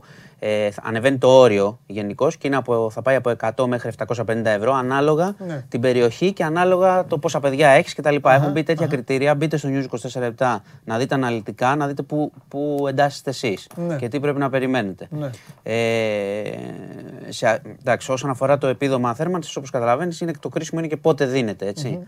Δηλαδή αυτό είναι βασικό το πότε πληρώνεται. Γιατί ξέρεις, το κρύο, μην κοιτάς τώρα εμείς εδώ που βρέχει Ναι, και ναι, λέμε ναι, έχουμε ναι, ναι. κακοκαιρία. Τα κρύα έχουν αρχίσει αλλού, πιο βόρεια. Σωστά. Ε, το ζήτημα εδώ, μπορεί ο κόσμος να μπει στο News 24 λεπτά να δει αναλυτικά όλα τα μέτρα στήριξης. Το συνολικό πακέτο φτάνει τα 500 εκατομμύρια ευρώ αυτή τη στιγμή. Το, Ναι. το θέμα εδώ είναι ότι το, επειδή το πρόβλημα δεν λύγει και είναι και διεθνές, Ναι. ε, εγώ πιθανολογώ ότι δεν είναι αρκετά αυτά και ότι θα χρειαστεί να ξανα να πάρουν και άλλα μέτρα στήριξης, προχωρώντας το χειμώνα. Δηλαδή φαίνεται ότι δεν είναι αρκετά και ο κόσμος ε, ε, αντιδρά και λέει εντάξει τώρα ξέρεις 18 ευρώ και τα λοιπά τι θα μου κάνουν όταν η αύξηση ήδη την έχω πληρώσει για μήνες και θα συνεχίσω να την πληρώνω. Τέλος πάντων κάθε μέτρο προς αυτήν την κατεύθυνση προσπαθεί η κυβέρνηση και ψάχνει και πόρους να το Ναι. κάνει για να το δώσει. Θα έχουμε πρόβλημα με την ακρίβεια, είναι ξεκάθαρο. Αυτό το, αυτός ο χειμώνας θα έχει και αυτό, συν όλα τα άλλα που, που έχουμε. Ε, να αναφέρω και κάτι, ε, επειδή το έχουν πει πολλά παιδιά και φοιτητές που το λέγανε, αξίζει να τα αναφέρω. Ε, οι εικόνες στα πανεπιστήμια σε σχέση με μέτρα, με συνοστισμούς, με ουρές, με πράγματα δεν είναι καλή. Δεν είναι καθόλου καλή. Και φαίνεται, είχαμε βάλει και χθες ένα θέμα, το οποίο διαβάστηκε και πάρα πολύ. Α, Και φαίνεται το Συνωστισμούς, ενδιαφέρον. Τι εννοείς, μέσα στα αμφιθέατρα και σε αυτά. Και Γιατί σε- μου στέλνουν και πολλά. Ναι, παιδιά ναι, ναι. του- του- Ναι. σχολές μας βλέπουν τώρα μέσα. Ναι, ναι, ναι. Και σε αμφιθέατρα υπάρχει πρόβλημα και στο ΑΠΘ χθες είχαν κάτι ουρές. Και εκεί τι μπορούσαν να κάνουν, να λένε μην έρχεστε. να- Ξέρεις, να σου πώς πω κάτι, θα το άμα, άμα το ξέρω αυτό ακριβώς να το προτείνω, θα μπορούσα να είμαι υπουργός. Γι' αυτό, ρε, Αλλά εντάξει. επειδή σου λέω είχαν μείνει τόσο καιρό κλειστά τα πανεπιστήμια, Ναι. θα έπρεπε να υπάρχει ένα σχέδιο γενικώς για το τι θα κάνουν. Οκ. Τέλος πάντων. Το αναφέρω γιατί είναι θέμα που και αυτό θα μας απασχολήσει λογικά και τα παιδιά είχαν, Ναι. παιδιά πώς είχαν, μπαίνουν με τεστ; είχαν δίκιο. Ε, είναι ότι είχαμε ό,τι ίσχυε, νόσηση και εμβολιασμός. Και τεστ διπλά. μόνο οι και... εμβολιασμένοι μπαίνουν όχι, όχι, και όχι, νόσηση. όχι, όχι. Α, Και, ναι. τεστ, τα- και τα δύο τεστ που πρέπει να κάνουν αν δεν έχουν κάνει το εμβόλιο. Και τα βλέπει κάποιος; Ότι ισχύει. Κάθε τμήμα λέει έχει το μηχανισμό του για να το ελέγξει. Εντάξει. εντάξει. Τέλος πάντων. Εντάξει, εντάξει. Κατάλαβες. Άρα Εντάξει, κατάλαβες. Τι, θα- τι θα γίνεται. ναι. Ε, λοιπόν, Ένα άλλο. Εντάξει, κακογερία είδες στη βροχή την πετύχαμε, έτσι να μην λες. Αλλά αν θα στο εσύ. Έβρεξε. Μα Ό,τι Τώρα έχει να έχει- κάνει, έχει ό,τι ήλιο έχει να έξω. κάνει με κακό αγόρι μου μέσα πέφτεις. Μάλιστα. Τον έχει τον ήλιο του. Λοιπόν, να αναφέρω κάτι σημαντικό που και αυτό είναι, λίγο, είναι μυστήριο. Ε, είχαμε μια ανακοίνωση ε, από τις ένοπλες δυνάμεις των Ηνωμένων Πολιτειών της Αμερικής ότι ένα πυρηνοκίνητο υποβρύχιο, αυτό που θα σου πω έγινε στις 2 Οκτωβρίου, τώρα ανακοινώθηκε, το οποίο κινούνταν νότια στη θάλασσα της Κίνας, νότια, Οκ. σε διεθνή ύδατα λέει έπλε, λένε συγκρούστηκε λέει με ένα άγνωστο αντικείμενο. Από αυτό έχει προκύψει ότι το υποβρύχιο έχει πάθει ζημιά και είχαμε και 11 τραυματισμούς. Η πρώτη ανακοίνωση έλεγε δεν υπήρξαν θανάσιμοι τραυματισμοί. Πρόσεξε το, δεν υπάρχει θανάσιμος τραυματισμός, σημαίνει ότι υπάρχει τραυματισμός. Ε, ναι. Το μυστήριο εδώ είναι η σχέση των Αμερικανών με την Κίνα τώρα την έχουμε, την έχουμε ξαναναφέρει. Ότι Α, είναι, το τα ξέρω. πράγματα πάνε άσχημα. Ε, είναι μια ανερχόμενη οικονομική δύναμη η Κίνα. Οι Αμερικάνοι, οι Αμερικάνοι απειλούνται, προσπαθούν να δουν τι θα κάνουν. Το επεισόδιο αυτό είναι περίεργο. Δηλαδή, σου λέω το επίσημο είναι ότι χ- χτύπησε λέει σε ένα άγνωστο αντικείμενο. Τώρα, τι άγνωστο αντικείμενο, Ποιο εξωγήινη, δεν ξέρω. Και υποβρύχιο κάτω στη θάλασσα. Υποβρύχιο. Ναι, και χτυπήθηκε λέει από άγνωστο Σε, αντικείμενο. σε, Θα σπί- δούμε. σε σπίτι χταποδιού. Θα δούμε. Και σούπερ. Θα δούμε. Οπ, έχουμε σούπερ, είσοδο. κύριε- Έλα, έλα. Κύριε Ματίκα, Τι κάνετε; καλώ τον Νίκο. Αυτή είναι η εκπομπή. Αυτή μου αρέσει έτσι η Ε, τι εκπομπή. θες να σου Όχι, πω, δεν θα σου πω σηκώνομαι. Ό,τι θέλεις. Κοντινό, κάνουμε; στα παιδιά, εκεί. Λοιπόν, Πάμε. ε, επειδή το ρεπορτάζ τρέχει, Έτσι. Το αν θα είναι εφέσιμη ή δεν είναι εφέσιμη, από νέες πληροφορίες μας, είναι ακόμα ανοιχτό. Α, Ναι. μάλιστα. Γιατί έχουν ε, πάρει και την απόφαση στον Ολυμπιακό και λοιπά, εξετάζεται. Ε, υπάρχουν κάποια Στον σημεία... Ολυμπιακό, μισό λεπτό, στον Ολυμπιακό σκέφτονται αν θα κάνουν. Όχι, Α, το αν μπορούν α, Ναι. να κάνουν. Γιατί έχουν πάρει το, την απόφαση και είναι λίγο ακόμα συγκεκριμένο. Πρέπει να, γίνουν, να, το, να το τσεκάρουν, να δουν αν μπορούν να ασκήσουν έφεση. Γιατί είναι λίγο περίεργο. Είναι κάποια, κάποια όρια τα οποία έχουν τεθεί κάτω από εδώ, κάτω από εκεί. Δηλαδή δεν μπορώ να το πω το νομική, γιατί εγώ δεν Όχι, τα αλλά κατάλαβα. αλίμονο, δεν αλίμονο, τα ναι, κατάλαβα. νομική όρη, ναι, θα κάνουμε, θα τους αλλά μάθουμε, ναι. Ε, το οποίο αφήνει ανοιχτό το, ενδεχό, το αν μπορεί ο Ολυμπιακός να ασκήσει έφεση ή να μην ασκήσει. Άρα λοιπόν αυτό που λέγαμε πριν, ας τα αφήσουμε λίγο στην άκρη. Ναι. Αν ασκήσει έφεση, ισχύουν όλα όσα είπαμε κλπ. Αλλά να πούμε ότι μπορεί και να μην ε, ασκηθεί εν τέλει. Ξέρεις, αυτό τώρα είναι. Όχι ρε παιδί μου, αλλά τώρα κάτσε λίγο. Δεν μην έχουμε. πω, Μας είδε τώρα η να πληροφορία. ασκήσει. Ναι, ναι, Δεν ναι, ναι, έχουμε- για τη μία αγωνιστική. Μπορεί να ήταν- ήταν δύο, να ήταν σίγουρο. Αλλά στη Κρατάμε μία τώρα και- λίγο όρθιο, αλλά να κάνουμε δεν λίγο νοιάζει. τρεις μας, μια και μπήκε στην κουβέντα. Ναι. Ε, αυ- ταιριάζει και με το Μάνο, δηλαδή. με- Είναι, είναι Ναι. και λίγο πολιτική συζήτηση. Τι εννοώ; Δεν είναι, δεν είναι προκαθορισμένο νομικά. Άσε τώρα το είναι Ολυμπιακός και αυτό. Είναι ένα γεγονός. Υπάρχει μια ποινή.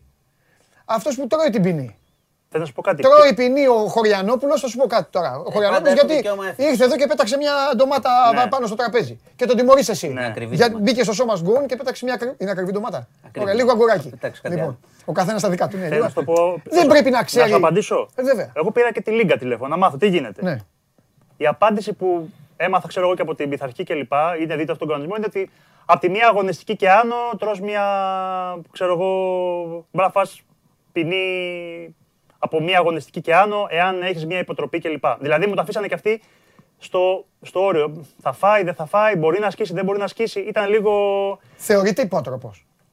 υπότροπος στο, στο άναμα πυρσών, ναι. Στο... Περίμενε. Τρίτη, τρίτη φορά. Θεωρείται υπότροπος επειδή στα πρόστιμα. Στα πρόστιμα. Όχι στην ναι. αγωνιστική. Όχι, όχι στην αγωνιστική. Ε, γι' αυτό λέω. Αν δεν είναι υπότροπος Ότι- στην αγωνιστική, γιατί δεν ότι- μπορεί να κάνει ότι- έφεση στην αγωνιστική; Και ότι, ο κανονισμ... ότι στη μία αγωνιστική μπορεί να μην μπορείς να κάνεις. Να πρέπει να είναι από μία και πάνω για να μπορείς να ασκήσεις. Δύο αγωνιστικές. Ναι, αλλά το...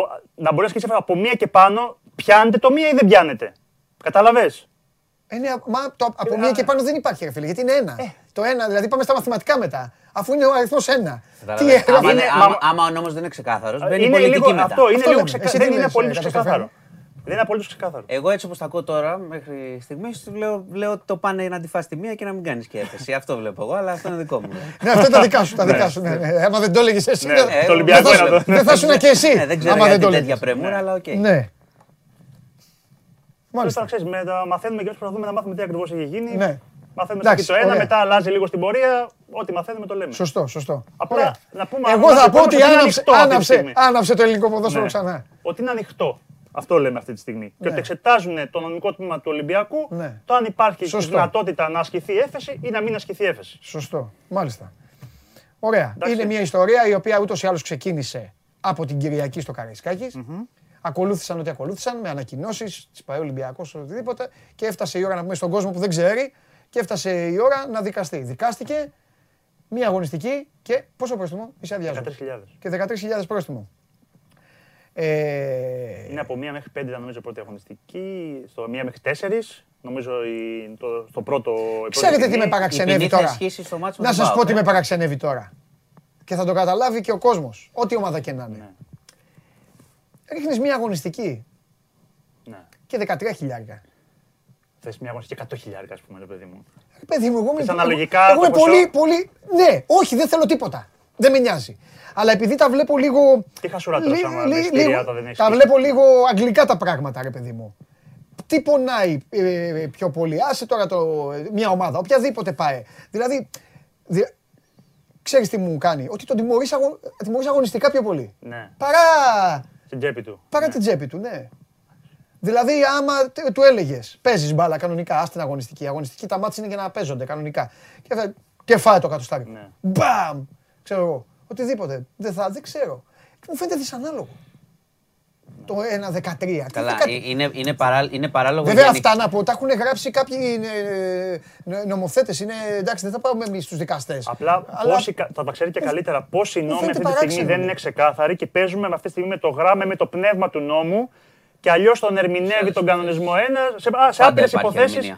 Ερμηνεία. Πάντα υπάρχει ερμηνεία. Πάντως, να, σου πω, να σου πω κάτι πάνω σε αυτό, στην τιμωρία αυτή των κεκλεισμένων. Είναι γενικώ. Παιδιά, είναι παράδοξο όμως. Όχι, είναι γενικός θέμα. Ναι, είναι αλλά- γενικός θέμα. Δηλαδή, Εννοείς το κεκλεισμένο. Ναι, Ναι, το εντάξει. κεκλεισμένων. Δηλαδή, Ναι. αν είσαι σοβαρό κράτος και σοβαρή λίγα κτλ., Ναι. αυτοί που πετάνε τους βρίσκεις συνήθως πάνε στο Ακριβώς. αστυνομικό τμήμα κάθε εβδομάδα. Ε, Εγώ όπως γιατί να κάνουν μην έξω. πάω στο άλλο Όπως, παιχνίδι. ρε παιδιά, Δεν θα σας πω κατάλαβα, κάτι. δεν πέταξα Θα σας τίποτα. πω κάτι, ο Γιατί να καθένας μην έχει το πάω; χαβά του. Η Λίβερπουλ δεν έχει παίξει με άδειο το Άνφιλντ. Ναι. Πλην κορονοϊού. Δεν παίζει με άδειο το Άνφιλντ. Ένας έκανε ένα κόλπο, κάτι έκανε. Τώρα, δεν ξέρω- ξαναπήγε. Όχι, τον ψάξαν, τον Ναι, βρήκανε. εκεί βέβαια τιμωρούν τα πρόσωπα, τα πιάνουν με τη μία και τα βρίσκουν. Εδώ είναι. Ε, ας κάνουμε το ίδιο. Αλλά τέλος πάντων, ε, δεν πάμε. Μα τώρα μην εδώ παρεξηγηθούμε. τιμωρείται η ομάδα και ο Εμείς δεν πάμε κόσμος. να αλλάξουμε ποινές.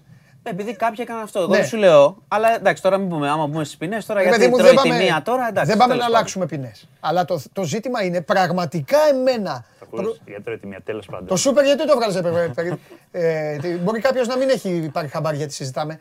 Ε, να σας πω κάτι. Πραγματικά δεν ξέρω τώρα και του κόσμου. Ό,τι ομάδα, ξεχάσετε γιατί ομάδα είστε. Ναι. Το μία αγωνιστική και 13 χιλιάρικα. Μου φαίνεται, δηλαδή το 13 χιλιάρικα. Ότι σε, κορο... Έχει νιώθεις ότι σε κοροϊδεύει λίγο. Να το πούμε ανοιχτά. Ότι σε κοροϊδεύει. Ότι... Ε, εμένα το Ναι, δημοσιογράφο αυτό σου νιώθω, λέω. εμένα, Ναι, ναι, ρε, κανονικά παιδί μου. εδώ που κάθομαι. Ναι. Δηλαδή εδώ, άμα μου φέρνατε, άμα ήμασταν δελτίο ειδήσεων και έλεγα Καλησπέρα σας. Με μία αγωνιστική και κλεισμένο των θυρών και 13 χιλιάρικα. Τι... Μου φαίνεται. Αυτό. Τέλος πάντων. Δηλαδή είναι σαν να σου λέει. Καλά, κάτσε να δούμε και πού θα Ρε καταλήξει. παιδί Θέλουμε μου, να δούμε αν- εγώ δεν μπορώ να κρύβω. Είναι σαν να, σαν να τιμωρείς τον Ελαραμπή αυτή τη στιγμή. Ναι. Κατάλαβες; Τιμωρείς τον Μπουχαλάκη τώρα. Αυτό δεν τιμωρεί. Το Μαρτίν ξέρω εγώ. Ναι. Ε, Το- και, και, και τους το ο- Βαρέλα, και άμα τους είναι στον οπαδούς ΠΑΟΚ. τιμωρείς, αλλά όχι Ναι. μόνο αυτούς που πέταξαν και τους υπόλοιπους όλους. Πάντα Ναι, γίνεται τιμωρείς, αυτό, ναι, είναι- τιμωρείς εντάξει. και τους άλλους. Αλλά εντάξει, αυτή είναι ο κόσμος. εντάξει. Οκ. Και, και, τέλος πάντων, εντάξει, αυτό. Αυτά. Λοιπόν, ε, καλά, ωραία, δεν για σε να Αλλά δούμε. δε, αυτό ξανάρθεις. θα σε λίγο θα Α, ναι. ξανάμε εδώ πάλι. Σε λίγο θα σε δω. Λοιπόν, ήταν ο Νίκος ε, Συριώδης, ε, ξανά και ξανά. Σήμερα η εκπομπή είναι δική του. Λοιπόν, έχει το ονοματεπώνυμό του. Ε, τι, Αυτά τελειώνει είναι με τα υποβρύχια, μεγάλα λοιπόν. θέματα. Τι να μας πεις Είναι εσύ, βέβαια. ρε. Ποια Λοιπόν, υποβρύχια τώρα; Το αντικείμενο μήπως έπεσε, το αντικείμενο μήπως ήταν στο, Εγώ μήπως το ρίξε- στο καλύβα, στο βυθό και έμενε Μή- κανένα. Μήπως το ρίξε κανένα άλλο υποβρύχιο. Και, αλλά ξέρεις, άμα παραδεχθούμε κανένα Α, μην τέτοιο, γίνουν τέτοια, θα γιατί- έχουμε πρόβλημα. μετά μετά. τι πρόβλημα θα έχουμε; Οπότε ας μην Μετά θα παραδεχθούμε. έχουμε, ας- με Ας τι- πούμε. τι αγωνιστικές και Ότι αυτά. κάπου προσέκρουσε. Ναι. Μάλιστα. Ε, λοιπόν, αυτά. Θα περιμένω κι εγώ να δω τι θα γίνει με την αγωνιστική. Ναι. Εντάξει. Ωραία. Ε, Α, θα έχουμε περιμένεις, ε. poll. Θα Έχουμε περιμένω. Poll.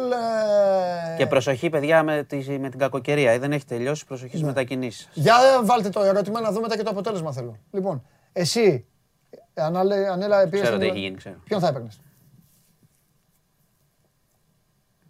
Ε, Χάλαντ. Ναι, οκ, ωραία. Μακριά από τον. ε, Μακριά από Το τον. Σαλάχ. ε, Από τον King Τώρα και ό,τι τι, θέλετε. τι μακριά λες τώρα. Για να εσύ, δούμε αποτέλεσμα. Με τα λεφτά που.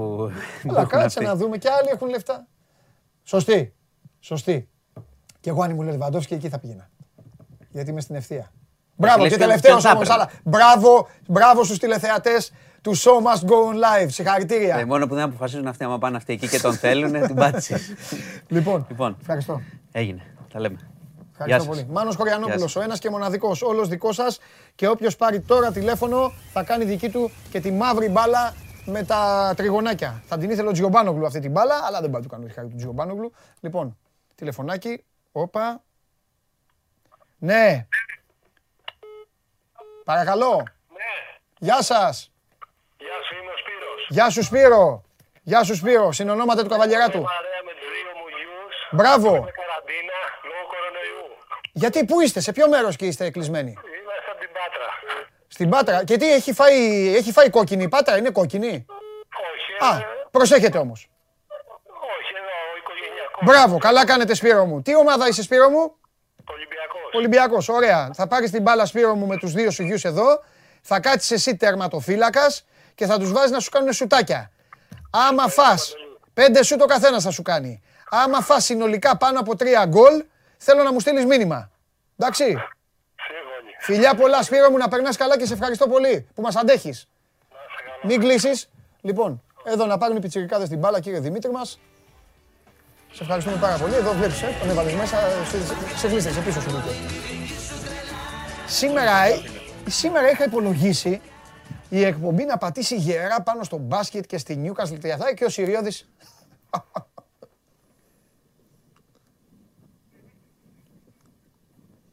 Με έφερα από τη μία η ώρα εδώ να βγω. Ε, πού να φανταστεί μωρέ ο Κακομύρης. ε, ότι θα Εντάξει, γίνει είναι αυτό. αδελφός. Το συγχωρείτε. Εδώ έπαθε, ναι. Λοιπόν, χαμός. Ναι. Τι γίνεται, πώς Καλά. είσαι; Έλα γιατί θα καθυστερήσω και να Μήνυμα, φάω μήνυμα, τώρα. μήνυμα. Έλα ρε Σπύρο. Α, με το έλα, φαγητό. ρε, Σπύρο. Τι, με το φαγητό, εγώ τρώω μια παραείκοσι κανονικά στη ζωή μου. Πού να το φανταστώ ότι... Εγώ πρωινό τρώω μία παρά είκοσι. Όχι, έχω φάει εγώ τα πρωινά μου γι' αυτά. Τρία γεύματα μέχρι την εκπομπή έχω κάνει. εγώ. Λοιπόν, πάμε. Πω, πω. Ε, τα είπαμε τα χθεσινά με Τρίγκα. Σάρας διπλό. Ζενίτ δεν άντεχε ο Τρίγκας να μην τα πει. Για Παναθηναϊκό τα καλύψαμε όλα. Και το βράδυ, Ναι. γι' αυτό μου γυαλίστηκες. Όχι, χθες γυαλίστηκα. Μου δώσε τρεπό, πήγα και γυαλίστηκα. Α, εντάξει. Κατάλαβε, πήγα, είχα την ώρα μου να πάω να γυαλιστώ. Λοιπόν, το βράδυ έχουμε game night. Ναι. Όταν θα είμαστε έτοιμοι, έχω συνεννοηθεί με Παντελή Βλαχόπουλο, όταν θα είμαστε έτοιμοι, δηλαδή όταν θα είσαι εσύ έτοιμο, όχι εγώ θα είμαι γιατί εγώ έχω να γράψω, εσύ κάνεις το... Εγώ κάνω το- Δηλαδή να τελειώνουν οι αγώνες, ένας γράφει και ένας κάνει, ε, εδώ κάνει από εδώ και τον κυνηγάνε. Τώρα όμως που θα πάει, με μακίσικ τώρα, να δούμε. Λοιπόν, Σταμάτα ρε τον άνθρωπο. Σταμάτα ρε τον άνθρωπο. Θα και καρφώσει και βλέπω να γίνεται χαμό. θα κάνω εγώ χαμό. Οχ. Παιδιά, όσοι πάτε στο γήπεδο, όσοι πάτε στο γήπεδο, αν ο Μακίσικ καρφώσει μπροστά σε αντίπαλο, ε, αν δείτε κάτι περίεργο πίσω Είναι και από Τζέρι ένα- που θα με πίσω- επιτεθεί, μου το έχει πει. πίσω- αν δείτε κάτι περίεργο πίσω από ένα καλάθι, μη σας φανεί παράξενο, μη φοβάστε. Λοιπόν, Λοιπόν, τι έχουμε; πρέπει να πω για ένα φίλο μου, το αφιερώνω την εκπομπή την παρουσία μου σήμερα στο φίλο μου τον Πέτρο, γιατί μου και έστειλε ποιος μήνυμα. είσαι; Ο Χρήστος Μενιδιάκης, Επειδή ε, είμαι και τραγουδιστής. αφιερώνεις τη- Επειδή είμαι, επειδή αφιερώνεις είμαι τη- τραγουδιστής, με έχεις κάνει εδώ πέρα ηθοποιό. Ναι. Μην πω το όνομα του ηθοποιού που με έχεις κάνει. Πώς με έχεις κάνει εδώ πέρα, πώς με βλέπουνε. Έτσι, στο Οι ηθο- τέτοιο. Οι ηθοποιοί δεν παρεξηγούνται. Όχι, α, εντάξει, με έχεις κάνει σε φερλί εδώ Το πέρα. Μάρκο, ο Μάρκος γελάει με αυτά. Ναι. Γιατί, σε- Ο Σεφερλής εκπομπής Γέλιο είμαι. δι- Γέλιο Επειδή προσφέρει. έχω και το Ο μαλλί. Σεφερλής γέλιο προσφέρει ο άνθρωπος. Ε, αυτό μου λένε. για- Βγαίνεις και γελάμε, λέει. Μα φτιάχνει Α, το μπράβο. κέφι. Ε, Εντάξει. εντάξει. Λοιπόν, Λοιπόν, ε, μου λέει, σε παρακαλώ λέει, να με αναφέρεις ότι είμαι πιο πιστός οπαδό εκπομπής. Και λέω, θα τον αναφέρω. της εκπομπής κιόλας; Ναι, ναι, ναι. Σε- Ποιος είναι; Πέτρος Σαγιάς. Μπράβο στον Πέτρο. Φιλιά, γεια σου Πέτρο μου. Αν έλεγες ότι είσαι φανατικός μόνο του κυρίου, δεν θα σου έλεγα γεια σου. Αν βλέπεις όλα τα παιδιά θέλω εγώ. Τι έχουμε; Λοιπόν, Ούνιξ, μο- για διάβασε τα ανάποδα. Ούνιξ Μονακό. 7, Έφες Τσέσκα. 8,5, Ε, Όλιμπ έχεις γράψει Ρεάλ. 9, Ε, αυτό φαίνεται σαν άλμπα. ναι. Και το άλλο δίπλα. Ε, Βίλερμπαν, αυτό δεν θα, δεν, δεν θα μπορούσε Εννιά. ποτέ. Και κάτω έχει γράψει παιδιά ένα από το οποίο σβήνει, σαν να λιποθυμάει. Ένα, η Μπαρτσελώνα έπαιξε, η Μακάμπι έπαιξε. Έχει γράψει ένα. Δεί- δείξτε το λίγο στην κάμερα για να Ναι, καταλάβεις. παιδιά, το Μπασκόνια είναι. Ναι. Το Μπασκόνια Αρμάνι και έχει βάλει. Αν εσείς πιστεύετε ότι εγώ, ανάποδα κιόλας, θα μπορούσα να δω αυτό εδώ, το- αυτό εδώ το πράγμα, Φαντάζεσαι 500.000 χρόνια να πάνε να, Να ανακαλύψουν ξεθάψουν. αυτά τα γράμματα και να λένε- προσπαθούν να καταλάβουν ποια γλώσσα είναι. Ποιος είναι αυτός. μην ξεθάψουν το μήνυμα του Πέτρου Σαγιά μετά από 500 χρόνια. Λοιπόν, αυτό το μπασκόνι δεν θα καταλάβουν. Θα ψάχνουν και αυτοί και θα λένε τι είναι, ποια γλώσσα είναι αυτή; Ε, μα. Εντάξει, εγώ- ωραία ήταν χθες τα μάτς. Να το ο Πέτρος, γράφει και εδώ. Ε, Ναι, ε, και αυτά, α, πανηγυρίζει. Ωραία, πανηγυρίζει. Εντάξει, εντάξει. Την πήρε. Του τη- το υποσχέθηκα. Τα δευτερόλεπτα της δόξας του τα Μου πήρε. είχε στείλει μήνυμα καμιά κοσαριά πριν, αλλά ήταν στα αυτά που το Instagram τα, που δεν τα διαβάζει. Κατάλαβα. Και τα είδα Έχουμε, χθες το έχουμε, βράδυ. έχουμε νέα ενότητα. Το, το μήνυμα στο Ναι, τραγουδιστή. έχω και τέτοιο. Έχω και Twitter πλέον. Μετά από το τέτοιο που μας έκανε ο Ζούκεμπερκ, Ποτέ δεν θα κάνω. Πάμε. αποφάσισα να κάνω για να μην ξεμείνω. Κάποια μέρα. Αυτά είναι ο Κέσσαρ που θέλει να, Δεν ξέρω. να, να κάνει δηλώσεις και Ναι, αυτά. δεν ξέρω να το χρησιμοποιώ, αλλά σιγά σιγά θα χρησιμοποιώ και το Twitter. Μόνο Instagram. Πάμε. Λοιπόν, τώρα για να μην λέμε. ναι, Καθένα στα δικά του. Έλα, για πες. επειδή θες να πας να φας, Μπράβο. να. Την ουσία θα πούμε. Ναι. Εντάξει, θα, θα δούμε τα μάτς. Τώρα να λέμε τι θα γίνει, τι δεν θα γίνει. Ε, δεν έχει μεγάλη ουσία. Ωραίο μάτς Ολυμπιακός Ρεάλ. Αναλύσαμε ότι δεν σημαίνει και κάτι κερδίσει χάσει. Δεν είναι που λένε το μεγάλο τεστ για να δείξει τις δυνατότητες του. Ένα μάτς είναι δεύτερης αγωνιστικής κανονικής περίοδου. Ε, α, να πούμε ότι έχει πρωτάθλημα Σαββατοκύριακο γιατί σήμερα είναι Παρασκευή και δεν το αναλύσαμε. Θα αναλύσουμε τα παιχνίδια. Ωραίος αγώνας στο Λαύριο Ολυμπιακός στις 8 την Κυριακή. Λίγες ώρες μετά το μάτς με τη Ρεάλ και με την κούραση και με το ότι είναι πολύ καλή ομάδα, όπως έχω πει, το Λαύριο με πολύ καλούς α, παίκτες και τον Μουράτο, τον Γκάρτερ, τον Σμιθ, τους ψηλούς, τον Γκόινς. Που είναι καλύτερα από το Μακίσικ. Θα το, δου- θα το δούμε σήμερα. Είναι τεστ, για το Μακίσικ είναι τεστ σήμερα. Να πάει στον Ταβάρες μπροστά. Οκ. Ε; Ε, θα το δούμε. Σπύρο, δεν θέλω να στενοχωρήσω. Τη Δευτέρα θα έρθει με το μαγιό σου. Στο λέω από τώρα. Δεν Πρέπει να πάω αγοράσω όμως. Δεν με ενδιαφέρει. Πάω αγοράσω Δεν ένα θα μπεις μαγιό. αλλιώς. Α, ε, α, να ξέρετε κάτι. Δεν θα μπει ποτέ σε καμία εκπομπή άμα χάσει το στοίχημα και δεν έρθει παντελονάτος εδώ. Θα το κάνει, θα έρθει, αλλά μέχρι δεν θα μου λέει εγώ δεν έχω και αυτά. Δεν θα, Θα Πάμε. πάω να πάρω ένα μαγιό. Ναι. Και εγώ είμαι κύριος. Σου είπα από πάνω κανονικά, κάτω μόνο μαγιό και κάτω κανονικά θέλω. Κάλτσα να φαίνεται το κοντράστ. Κάλτσα, παπούτσι και το μαγιό. Δεν θέλω δηλαδή σαγιονάρε. Θα με κάνεις τρεζίλη διεθνώς. Μακίση, σε παρακαλώ, μην καρβώσεις. Πάμε. Πότε θέλω να πούμε έτσι, επί τη ευκαιρία, επειδή τα έχουμε αναλύσει Ναι, ό,τι για γουστάρει. την εθνική ομάδα. Να επιστρέψουμε Τι λίγο. να, αυτό. έφτιαξα την εθνική ποδοσφαίρου. Τι να πω για την εθνική μπάσκετ. Πλέον είναι στα στιβαρά χέρια. Εσένα, του Λιόλιου, το. Εμένα πρώτα και μετά του Λιόλιου. Ε, Έτσι είπα, ναι. Πιστεύω ότι Ε, με- εντάξει. μέσα στην επόμενη εβδομάδα θα Μακάρι έχουμε, και η εθνική ποδοσφαίρου να έχει. θα έχουμε και ανακοινώσεις. Ορίστε. Αυτό Σε που θέλω να πω Ναι. είναι ότι. Γιατί χωρίζει. γιατί. Έτσι είναι το. Πώ το είπες. Που Ε, κάνουμε. ντο- ντο- ντο- ντο- ντόμπλε- Το ντόμπλινγκ. ντόμπλε. Ντόμπλινγκ. Το ντόμπλινγκ. Λοιπόν, είναι το ντόμπλινγκ μου. Ναι. Είχαμε πει για το Δέδα. Ναι. Δεν υπάρχει θέμα Δέδα πλέον. Αυτό λένε οι πληροφορίες μου. Δεν θα είναι αυτός ο, εθ- ο προπονητής της Εθνικής Ναι. Παραθύρων. Είχε ακουστεί το όνομα. Ε, νομίζω ότι πάνε σε άλλη λύση. Ναι. Για την μεγάλη εθνική, Γιατί δεν βάζουν το φίλο μου τον Νίκο τον Βετούλα. λοιπόν, νομίζω, χωρίς να έχω όμως κάποια συγκεκριμένη πληροφορία τελειωτική, Ναι. αυτή τη στιγμή δεν υπάρχει καμία απόφαση. Ναι. Θα έλεγα ότι ο Βετούλας είναι μια καλή περίπτωση. Ε, βέβαια. Ναι. Μπράβο. Προτείνει Βετούλα εσύ. Ε, βέβαια. Νομίζω ότι είναι Αυτός από αυτούς που τον Μια σκέφτονται. ευκαιρία ποτέ δεν πήρε. Οι, οι φίλοι σου δεν του δίναν ποτέ ευκαιρία. Ναι. Οι προηγούμενοι. Γιατί να μην πάρει μια ευκαιρία; Εγώ Κύριε θέλω. Λιόλιο Προμηθέα, γιατί επειδή είναι στον Απόλλωνα Πάτρα. Όχι, το αντίθετο. Δείξε ότι είσαι Παναχαϊκή Είναι. ή μάλλον Παναχαϊκός.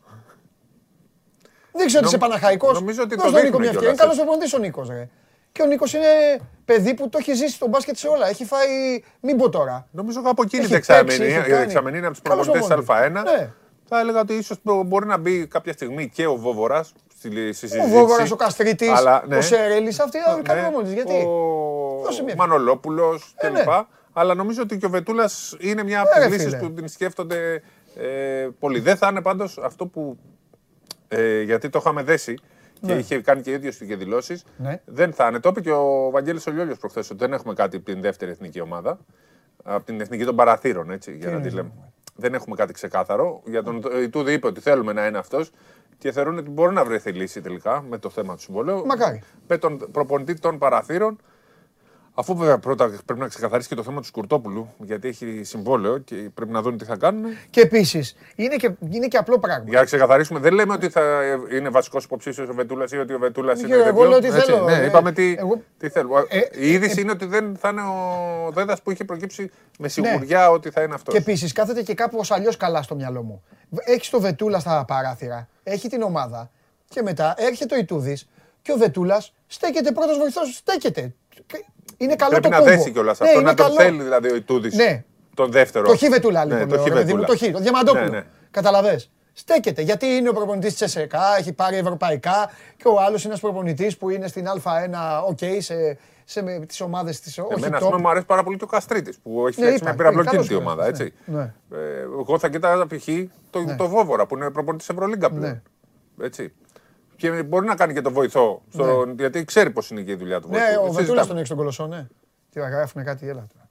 Ο Βετούλας έχει τον κολοσσό. Ναι. Ναι, καλά. Τον Απόλλωνα τον ανέβασε, τον Ιωνικό τον ανέβασε. Πάμε, πάμε. Στην Α1 είναι πολύ καλός, μια χαρά. Πάμε. Ε, δεν κολλάνε όλοι με όλες τις ομάδες, θα κάνουν και τις αποτυχίες τους. Ε, αυτό που θέλω να πω είναι μια. Γιατί υπάρχουν και κάποιοι λίγοι που ασχολούνται και με την εθνική γυναικών. Με την εθνική γυναικών, Παραδείγμα, ό,τι θες πες. Ε, νομίζω Ό,τι ότι και να μου πεις θα το... θα- ε, Δεν ξέρω. υπάρχει μια πάρα πολύ καλή σκέψη στην Ομοσπονδία. Δεν θα πω αυτή τη στιγμή ονόματα. Ε, ο Δικαιολάκος, τον οποίο όλοι ξέρουν, θα έχει Α, μια είναι. Ο- σχέση, δεν θα είναι όμω προπονητή εθνικής. Έτσι. Γιατί συνέχεια είναι, ξέρεις. Ε, ήταν χρόνια που δεν ήταν. ε. Ναι. Δεν θα είναι, ο Δικαιολάκος θα, θα είναι επί της ουσίας αυτός που θα κατευθύνει γιατί θέλουν, είναι ο καλύτερος Έλληνας προπονητής. Θα είναι υπερπροπονητής. Πώς το Κάτι λένε. τέτοιο, αλλά θα είναι σε άλλη εθνική, επειδή έχει ήδη μια συμφωνία. Ε, Τι εξωτερικό. ναι. Α. Και αυτό που μαθαίνω ότι πάνε να κάνουν μια πολύ καλή συμφωνία με τον, κατά τη γνώμη μου, αυτή τη στιγμή ε, καλύτερο, δεύτερο καλύτερο Έλληνα προπονητής στο γυναικείο μπάσκετμπολ. Και αν γίνει αυτό, θα είναι κάτι, μια πολύ καλή ε, είδηση και για την εθνική γυναικών, αλλά και για το μπάσκετ ε, γυναικών στην Ελλάδα. Καλά, ποιος είναι, δεν ξέρω. Θα το πούμε το όνομα όταν. ε, Α, δε- Δεν μπορώ να το πω το όνομα Α. αυτή τη στιγμή. Αλλά Μα είπες ότι είναι ο δεύτερος καλύτερος. Θα σας πω εγώ που δεν ξέρω γυναικεία μπάσκετ. Δεν αποκλείεται να το ξέρεις εσύ. Καλά, αυτή που βλέπαμε εδώ, α, στο η τέτοιο ήταν η γυναίκα. Ήταν η... Καπογιάννη. Η Καπογιάννη. Δεν θα οπότε- πάρουν από Ολυμπιακό Παναθηναϊκό. Γιατί να μου πει ο Α. Παντελάκη έφυγε από τον Ολυμπιακό. Ναι. Έτσι Έφυγε. πιστεύω εγώ. Έτσι. Επειδή έχασε το πρωτάθλημα, έφυγε. Μάλλον. Α, Και ποιον πήρανε. Ένα λετονό. Από τη Έλα, Λετωνία. ρε, ξενό. Ωραία. Λοιπόν, Και αυτό είναι, ο, γιατί δε- είναι ο υπάρχει- δεύτερος καλύτερος στο γυναικείο για- μπάσκετ. Κατά την άποψή μου. Ναι. Κατά την άποψή Α, μου. για σένα. Για μένα. Α, Και για αυτού του ανθρώπους που ξέρουν πολύ καλό γυναικείο κάτσε, να, μπάσκετ κάτσε γυναικών. να δω εδώ τα σκονάκια, μήπως κανένας ε, μου ρουφιανέψει, κανένα όνομα. Βέβαια. Δεν ξέρουν μωρέ τώρα. Δεν ξέρουν. Θα το, δούμε, θα το αποκαλύψουμε όταν έρθει η ώρα και για μένα είναι μια πολύ καλή. Αυτό αν η σκέψη υλοποιηθεί είναι μια πολύ καλή ε, κίνηση από την Ομοσπονδία. Ω, θα σε κάνω να επιτεθείς. Ναι. Είναι ένας πιστός της εκπομπής. Ναι, ναι. Πάοκ. ναι. Πρόσεξε πώς θα το Έφυγε είναι- ο Μασταρινό τώρα, τελείωσε. Όχι, θα το επιτεθείς αλλιώς. Τι; Πάοκ είμαι. Μιλάνε μεταξύ τους και λέει ναι. Πάοκ είμαι ρε. Τέλος πάντων. Το ρε είναι η ευγένεια μεταξύ. Ναι, ναι. Ειλικρινά σου μιλάω. Αν έπαιζε ο Πάοκ Ευρωλίγκα, ούτε θα το έβλεπα. Πεθαμένο άθλημα στην Ευρώπη. Όλοι Έτσι κάμα- λένε οι Παοκτζίδες, Η μια κάμερα ζωή. δική σου. Έτσι λένε.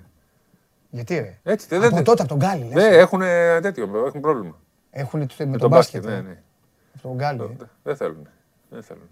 Τους πήκρανε και Γι' αυτό εκεί ο ο, Τζιομπάνογλου του δείχνει. ο Ραγκάτσι και ο, Πάω εδώ κάθομαι το γκέμ και πεθαίνει, πεθαίνει ο ο Τζιομπάνογλου. Ραγκάτσι και η Γιακοπίνη τους έχουν από εκεί Στο πιστεύω σεφ τους μέσα. ρημάξανε.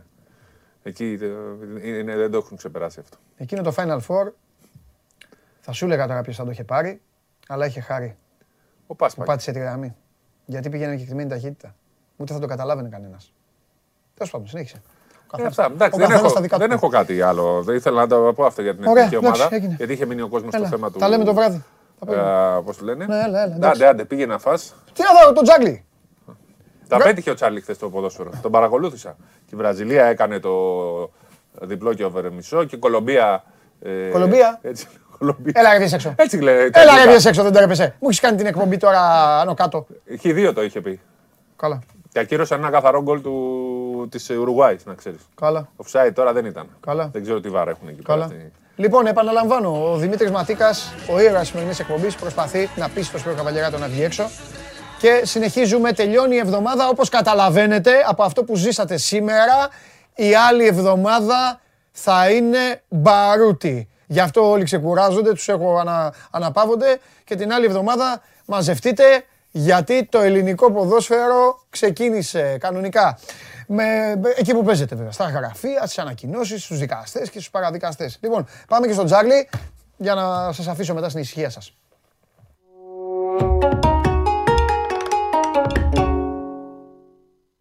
Έλα, Χαίρετε, τι γίνεται; έπρεπε να βάλεις μια απόδοση πότε θα είναι η πρώτη τιμωρία ομάδας, η πρώτη έφεση, η πρώτο αυτό. Να, να είχαμε να παίξουμε. Τι γίνεται; Στι διακοπές γίνονται αυτά. Οπότε θα το Δεν σε βρεις ακούω. κάπως. Παιδιά, Στις δεν τον ακούω τον διακοπές Τζάρλι. γίνονται- Μ' ακούς, περίμενε. Τσάρλι μου, εγώ Μ' δεν σε ακούω ακούς; καθόλου. Με, δεν μ' ακούς καθόλου; Καθόλου. Με Μόνο σε ακούς; βλέπω. Καθόλου. Τώρα ναι, κάτι έκανες. Σε άκουσα, σε άκουσα. Σε Μ' άκουσα. άκουσες, μ' ακούς τώρα; Τώρα ναι, ναι, σε ακούω. Ωραία, ωραία, ωραία. Μια χαρά σε Μπράβο. ακούω. Τέλεια.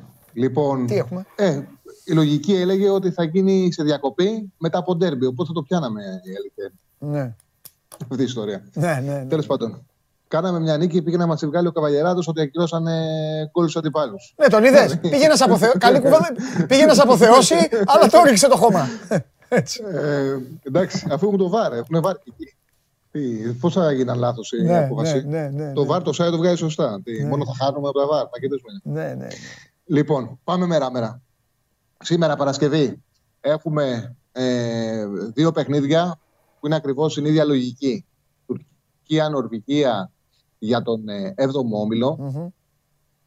Ε, οι Νορβηγοί έχουν 13 βαθμούς, οι Τούρκοι 11. Οι Τούρκοι μετά την εξάρα που φάγανε είχαν κάνει και κακό γύρο, αλλάξαν τον προπονητή τους. Ε, ήθελαν να πάρουν το Λεβ. Ο Λεβ τους είπε θέλει να ξεκουραστεί. Τώρα δεν ξέρω αν τους Λογικά αυτός τους το πλάσαρε τον προπονητή της Under 21, τον ε, Στέφαν Κουντς. Δεν ξέρω αν είναι σε μια λογική ότι θα ξεκουραστεί και θα πάει στην Εθνική Τουρκία μετά. Σε κάθε περίπτωση κάνει πρεμιέρα ο Γερμανός Στέφαν Κουντς που ήταν προπονητή στην Under 21. Ε, οι Νορβηγοί δεν έχουν το Χάλαντ. Ο καθένας καταλαβαίνει ότι από αυτόν περιμένουν να πάρουν ώθηση. Είναι μια πάρα πολύ μεγάλη από, ε, απουσία που από μόνη της ε, δημιουργεί συνθήκες το 2-15-2-20 του Άσου να είναι πολύ έτσι, ελκυστικό για ποντάρισμα και σε πρεμιέρα προπονητή. Επίσης έχουν και άλλες καλές απουσίες. Δηλαδή, ο Παρτενέρ και ο Σέρλοτ παίζανε πάντα μαζί. Λείπει, λείπει ο βασικός αμυντικός σκαφ, λείπει ο βασικός αμυντικός ο Χάνσεν, ο Στόπερ ο Αγκέρ. Οπότε καταλαβαίνει κανείς ότι το 2-15-2-20 της Τουρκίας έχει αξία. Η ίδια ακριβώς λογική είναι παιχνίδι για τον 5ο όμιλο Τσεχία-Ουαλία. Εκεί έχουν ξεφύγει οι Βέλγοι, όπως είναι λογικό, με 16 βαθμούς. Οι Τσέχοι έχουν 7. Οι Ουαλοί έχουν και αυτοί 7. Από εκεί πέρα οι Λευκορώσοι έχουν 3. Δεν έχουν κανένα τρόπο να. Δηλαδή μεταξύ τους θα παίξουν τη δεύτερη θέση Τσεχία και η Ουαλία. Μέχρι τώρα έχει ένα παιχνίδι παραπάνω η Τσεχία. Ε, και οι Ουαλοί έχουν και το προβάδισμα που έχουν κερδίσει ένα 0 στο πρώτο παιχνίδι. Δεν παίζει ο Μπέιλ, ο οποίος έχει δει τα, και τα τελευταία παιχνίδια της Ουαλίας, αλλά γενικά που έχει μια άποψη για την Ουαλία, καταλαβαίνει ότι είναι μεγάλη απώλεια, τεράστια απώλεια. Λειτουργεί σαν ηγέτης ο Μπέιλ η Ουαλία. Ε, ναι. Μετά, το, ναι, μετά το Euro, αυτοί κέρδισαν 2-3 στη Λευκορωσία, παίξαν άθλια, έκανε χατ τρικ ο Μπέιλ με δύο πέναλτι. Υποδέχτηκαν στου τονού, πέρανε 0-0. Είχε φανεί ότι ήταν χαλιά η Ουαλία, δεν ήταν σε καλή, σε καλή κατάσταση. Οι Τσέχοι δεν είχαν στα παιχνίδια τους Σεπτεμβρίου το ΣΥΚ. Επιστρέφει ο ΣΥΚ, που έχει κάνει ε, πολύ καλή διοργάνωση. Ο Άσος των Τσέχων είναι του 1,75. Οπότε οι απουσίες του Χάλαν και του Μπέιλ μας οδηγούν στις νίκες της Τουρκίας και της Τσεχίας. Πολύ καλές αποδόσεις. 2,15 ο Άσος Τουρκίας, 1,75 ο Άσος της Τσεχίας. Πάμε στα παιχνίδια του, του Σαββάτου. Λοιπόν, εδώ έχουμε ένα μάτσο που δεν έχει τόσο μεγάλο κίνητρο. Απλά νομίζω ότι δεν έχουν λογική αποδόση και έχω δει και αρκετά από την Ιρλανδία στα προηγούμενα δύο παιχνίδια. Και με τους ε, Σέρβους όλο το παιχνίδι, αλλά και το Ιρλανδία-Αζερβαϊτζάν. Στο Μπακού παίζει ε, Αζερβαϊτζάν-Ιρλανδία. Οι Ιρλανδοί με τον Κέννη προπονητή 1,5 χρόνο δεν έχουν κάνει νίκη. Δεν έχουν κερδίσει επίσημο, έχουν κερδίσει ένα φιλικό με την Ανδώρα. Δεν έχουν πάρει άλλο ένα παιχνίδι. Και δίνονται φαβορή στο 2-15 να περάσουν το Αζερβαϊτζάν. Νομίζω ότι είναι λαθασμένο και πρόσφατα είχαν παίξει πριν ένα μήνα στην Ιρλανδία στις καθυστερήσεις ο Φάρη στην Ιρλανδία. Ήταν 0-1 το Αζερβαϊτζάν. Έχει κάνει 38 αυτό να κάνει το 0-2 στου ισοφαρίσει στι καθυστερήσεις με ένα σπημένο και μια κεφαλιά ισοφάρισαν. Στο 1,75 είναι η διπλή ευκαιρία το Αζερβαϊτζάν, Αζερβαϊτζάν, Ιρλανδία. Από εκεί πέρα για τον όμιλο της εθνικής μας Σουηδία-Κόσοβο, με διαφορά η χειρότερη ομάδα του ομίλου το Κόσοβο, παρότι κέρδισαν ε, τη Γεωργία. Ε, σε εκείνο το παιχνίδι δεν έπαιζε ο Καρβατσκέλια των Γεωργιανών, προηγήθηκαν νωρίς και απλά παίξαν να το κρατήσουν. Οι Σουηδοί με over 1,5 πάνε από το 1,30 τον Άσο 1,60. Και πιστεύω ότι θα κερδίσουν και εύκολα, δηλαδή minimum 2-0. Και κλείνουμε τριάδα το Σάββατο με το χαμηλό άσος, το χαμηλό διπλό, συγγνώμη, στο Λουξεμβούργο, Σερβία, 1,45-1,50. Ε, πρέπει να κερδίσουν οι Σέρβοι. Ήταν πολύ καλοί με την Ολλανδία. Μπορούσαν να κερδίσουν με καθαρό τρόπο τους Ιρλανδούς. Ήταν επιπόλαιοι. Στο τέλος έκανε ένα λάθος σε ένα πλάγιο. Κλώτσε την μπάλα ο Μιλίκοβιτς στον Μιλένκοβιτς. και θέλει να την πάρει αυτό. Ήταν γκάφα, ήταν, ήταν τελικός για αυτούς. Ήταν τελικός. Θα παίρναν αυτό το ματς και θα ήταν άνετοι μετά. Θα πηγαίνανε για. Θα καθαρίσαν τη δεύτερη θέση. Θα Για πηγαίνανε δύο, δύο αποτελέσματα στην Πορτογαλία. Τέλος πάντων. Τώρα πάρουν όλα τα άλλα παιχνίδια. Ναι. Θα παίξει η Πορτογαλία τελευταίο ματς είναι μόνο για το διπλό. Ναι, Αν οι ναι, ναι. Πορτογάλοι κερδίσουν και τα άλλα παιχνίδια. Αλλά οκ, σε κάθε περίπτωση θα καθαρίσουν και τη δεύτερη θέση. Λοιπόν, τα παιχνίδια του Σαββάτου λοιπόν είναι Αζερβαϊτζάν, Ιρλανδία, άσο έχει διπλή ευκαιρία. Σουηδία, Κόσοβο, άσο over 1,5 και Λουξεμβούργο, Σερβία διπλό. Και πάμε στην Κυριακή που θα έχουμε πρώτα το τελικό Nations League, Ισπανία-Γαλλία. Εγώ θεωρώ ότι για τους Γάλλους ήταν μεγάλη νίκη αυτή που κάνανε χθες. Από 2-0 που κάνανε την ανατροπή και πήραν την πρόκληση στο τελικό. Και ψυχολογία παίρνουν. Και όπως παίζουν οι Ισπανοί, επειδή θέλουν πολύ την μπάλα στα πόδια τους, παίζουν ψηλά, έχουν μεγάλη κατοχή, αλλάζουν πάσε, τους βολεύουν να τους φεύγουν στην πλάτη τους και να τους κυνηγάνε. Νομίζω ότι έχουν προβάδισμα οι Γάλλοι. Γενικά ήταν ένα πάντρεμα το οποίο περιμέναμε ότι θα συμβεί στους 8 του Euro. Τότε το είχα σημαδέψει ότι σαν ομάδα τους ταιριάζει πάρα πολύ τους Γάλλους στην Ισπανία. Τελικά οι Γάλλοι αποκλείστηκαν από τους Δετούς. Χρειαζόντουσαν πολύ αυτό που έγινε χθες, αυτή την ανατροπή. Το να το κατακτήσει η Γαλλία, ο Νάσιο είναι ένα 75. Μμ. Και εγώ θα το κάνω ένα παρολί. Το βράδυ στις 12 παίζει η Κολομβία με τη Βραζιλία. Η Βραζιλία δεν έχει, έχει μόνο νίκες, 9 συνεχόμενες νίκες, δεν έχει χάσει ούτε βαθμό. Εχθές δεν ήταν κάτι τρομερό. Κέρδισαν τη Βενεζουέλα με ανατροπή στο τέλος 1,75. Δεν έχει, η Κολομβία έχει το κίνητρο που είναι σε πέμπτη θέση και την ισοπαλία. Πιστεύω ότι θα πάρουν κάτι οι Κολομβιάνοι. Είναι στο 1,80 με 1,85 τόσο έχει την ευκαιρία. Επειδή εγώ τα κοιτάζω αυτά και παίζουν ρόλο, στις δύο τελευταίες, ε, στα δύο τελευταία προκριματικά για Μουντιάλ έχουν έρθει ισοπαλία στην Κολομβία. Ναι. Δεν έχουν περάσει οι Βραζιλιάνοι. Είναι μια χαρά απόδοση στο 80-85 για το άσο Μμμ. Το ξαναλέω, έχουν 9 νίκε οι Βραζιλιάνοι, δεν θα πάθουν τίποτα να, να έρθει μια ισοπαλία εδώ. Ενώ οι Κολομβιανοί είναι στην πέμπτη θέση, θέλουν οπωσδήποτε να πάρουν αποτέλεσμα.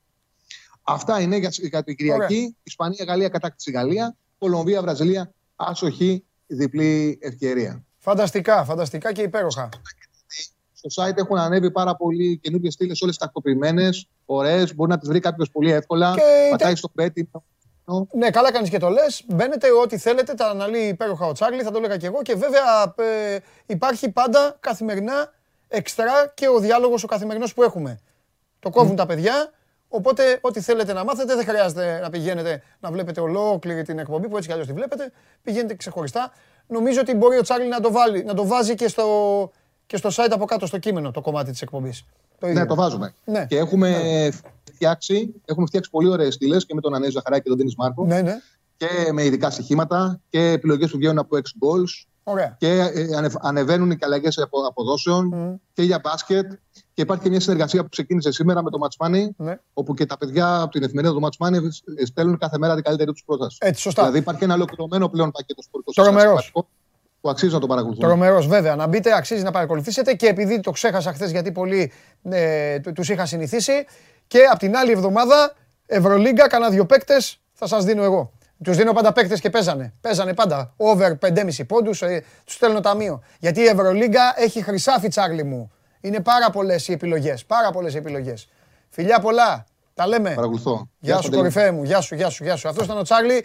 Αυτοί είστε εσείς. Αυτό είμαι εγώ. Και αυτό είναι το αποτέλεσμα που στέλνετε το Ρόμπερτ Λεβαντόφσκι να φορέσει τα ασπρόμαυρα της Newcastle. Αφήνετε το Χάλαντ στην ησυχία του. Τον Εμπαπέ εκεί που είναι, να πάει στη Ρεάλ δηλαδή. Τον Ντε Μπρόινε εκεί με τα κόκκινα μαγουλάκια του να χτυπιέται με τον Γκουαρδιόλα. Και βέβαια το Μο Σάλαχ τον αφήνετε στη μεγαλύτερη ομάδα του πλανήτη και πολύ καλά κάνετε. Είμαι ο Παντελής Διαμαντόπουλος. Περάσαμε μία εβδομάδα που βάλαμε πλάτη και εγώ και εσείς. Όπως καταλάβατε, από τη Δευτέρα, μπουρλότο που έλεγε και η Σαφόνο Ταρά. Μπουρλότο στο ποδόσφαιρο και διαβολοβδομάδα στο μπάσκετ. Να περνάτε καλά. Θέλω να κάνετε καλό τρίμερο. Βγείτε βόλτες, γλεντήστε, περάστε καλά, διασκεδάστε. Κάντε τα όλα. Δεν θέλω να έχετε αποθυμένα. Έτσι, δεν πρέπει. Και Δευτέρα, όλα αυτά που πρέπει, ε. Με κυνηγάνε. Έρχεται εδώ ο Χωριανόπουλος και μου λέει: Μόλις τελειώσει η εκπομπή θα συλληφθείς. Εντάξει. Και από Δευτέρα ξανά εδώ δυνατή. Έλα εδώ, coach. Φεύγουμε, coach. Ομαδάρα έχουμε άσου να παίρνουν τους Σαουδάραβες να κάνουν το βουτσά, να παίρνουν ρολόγια και ό,τι γουστάρεις. Εμείς θα το πάρουμε στο τέλος. Φιλιά!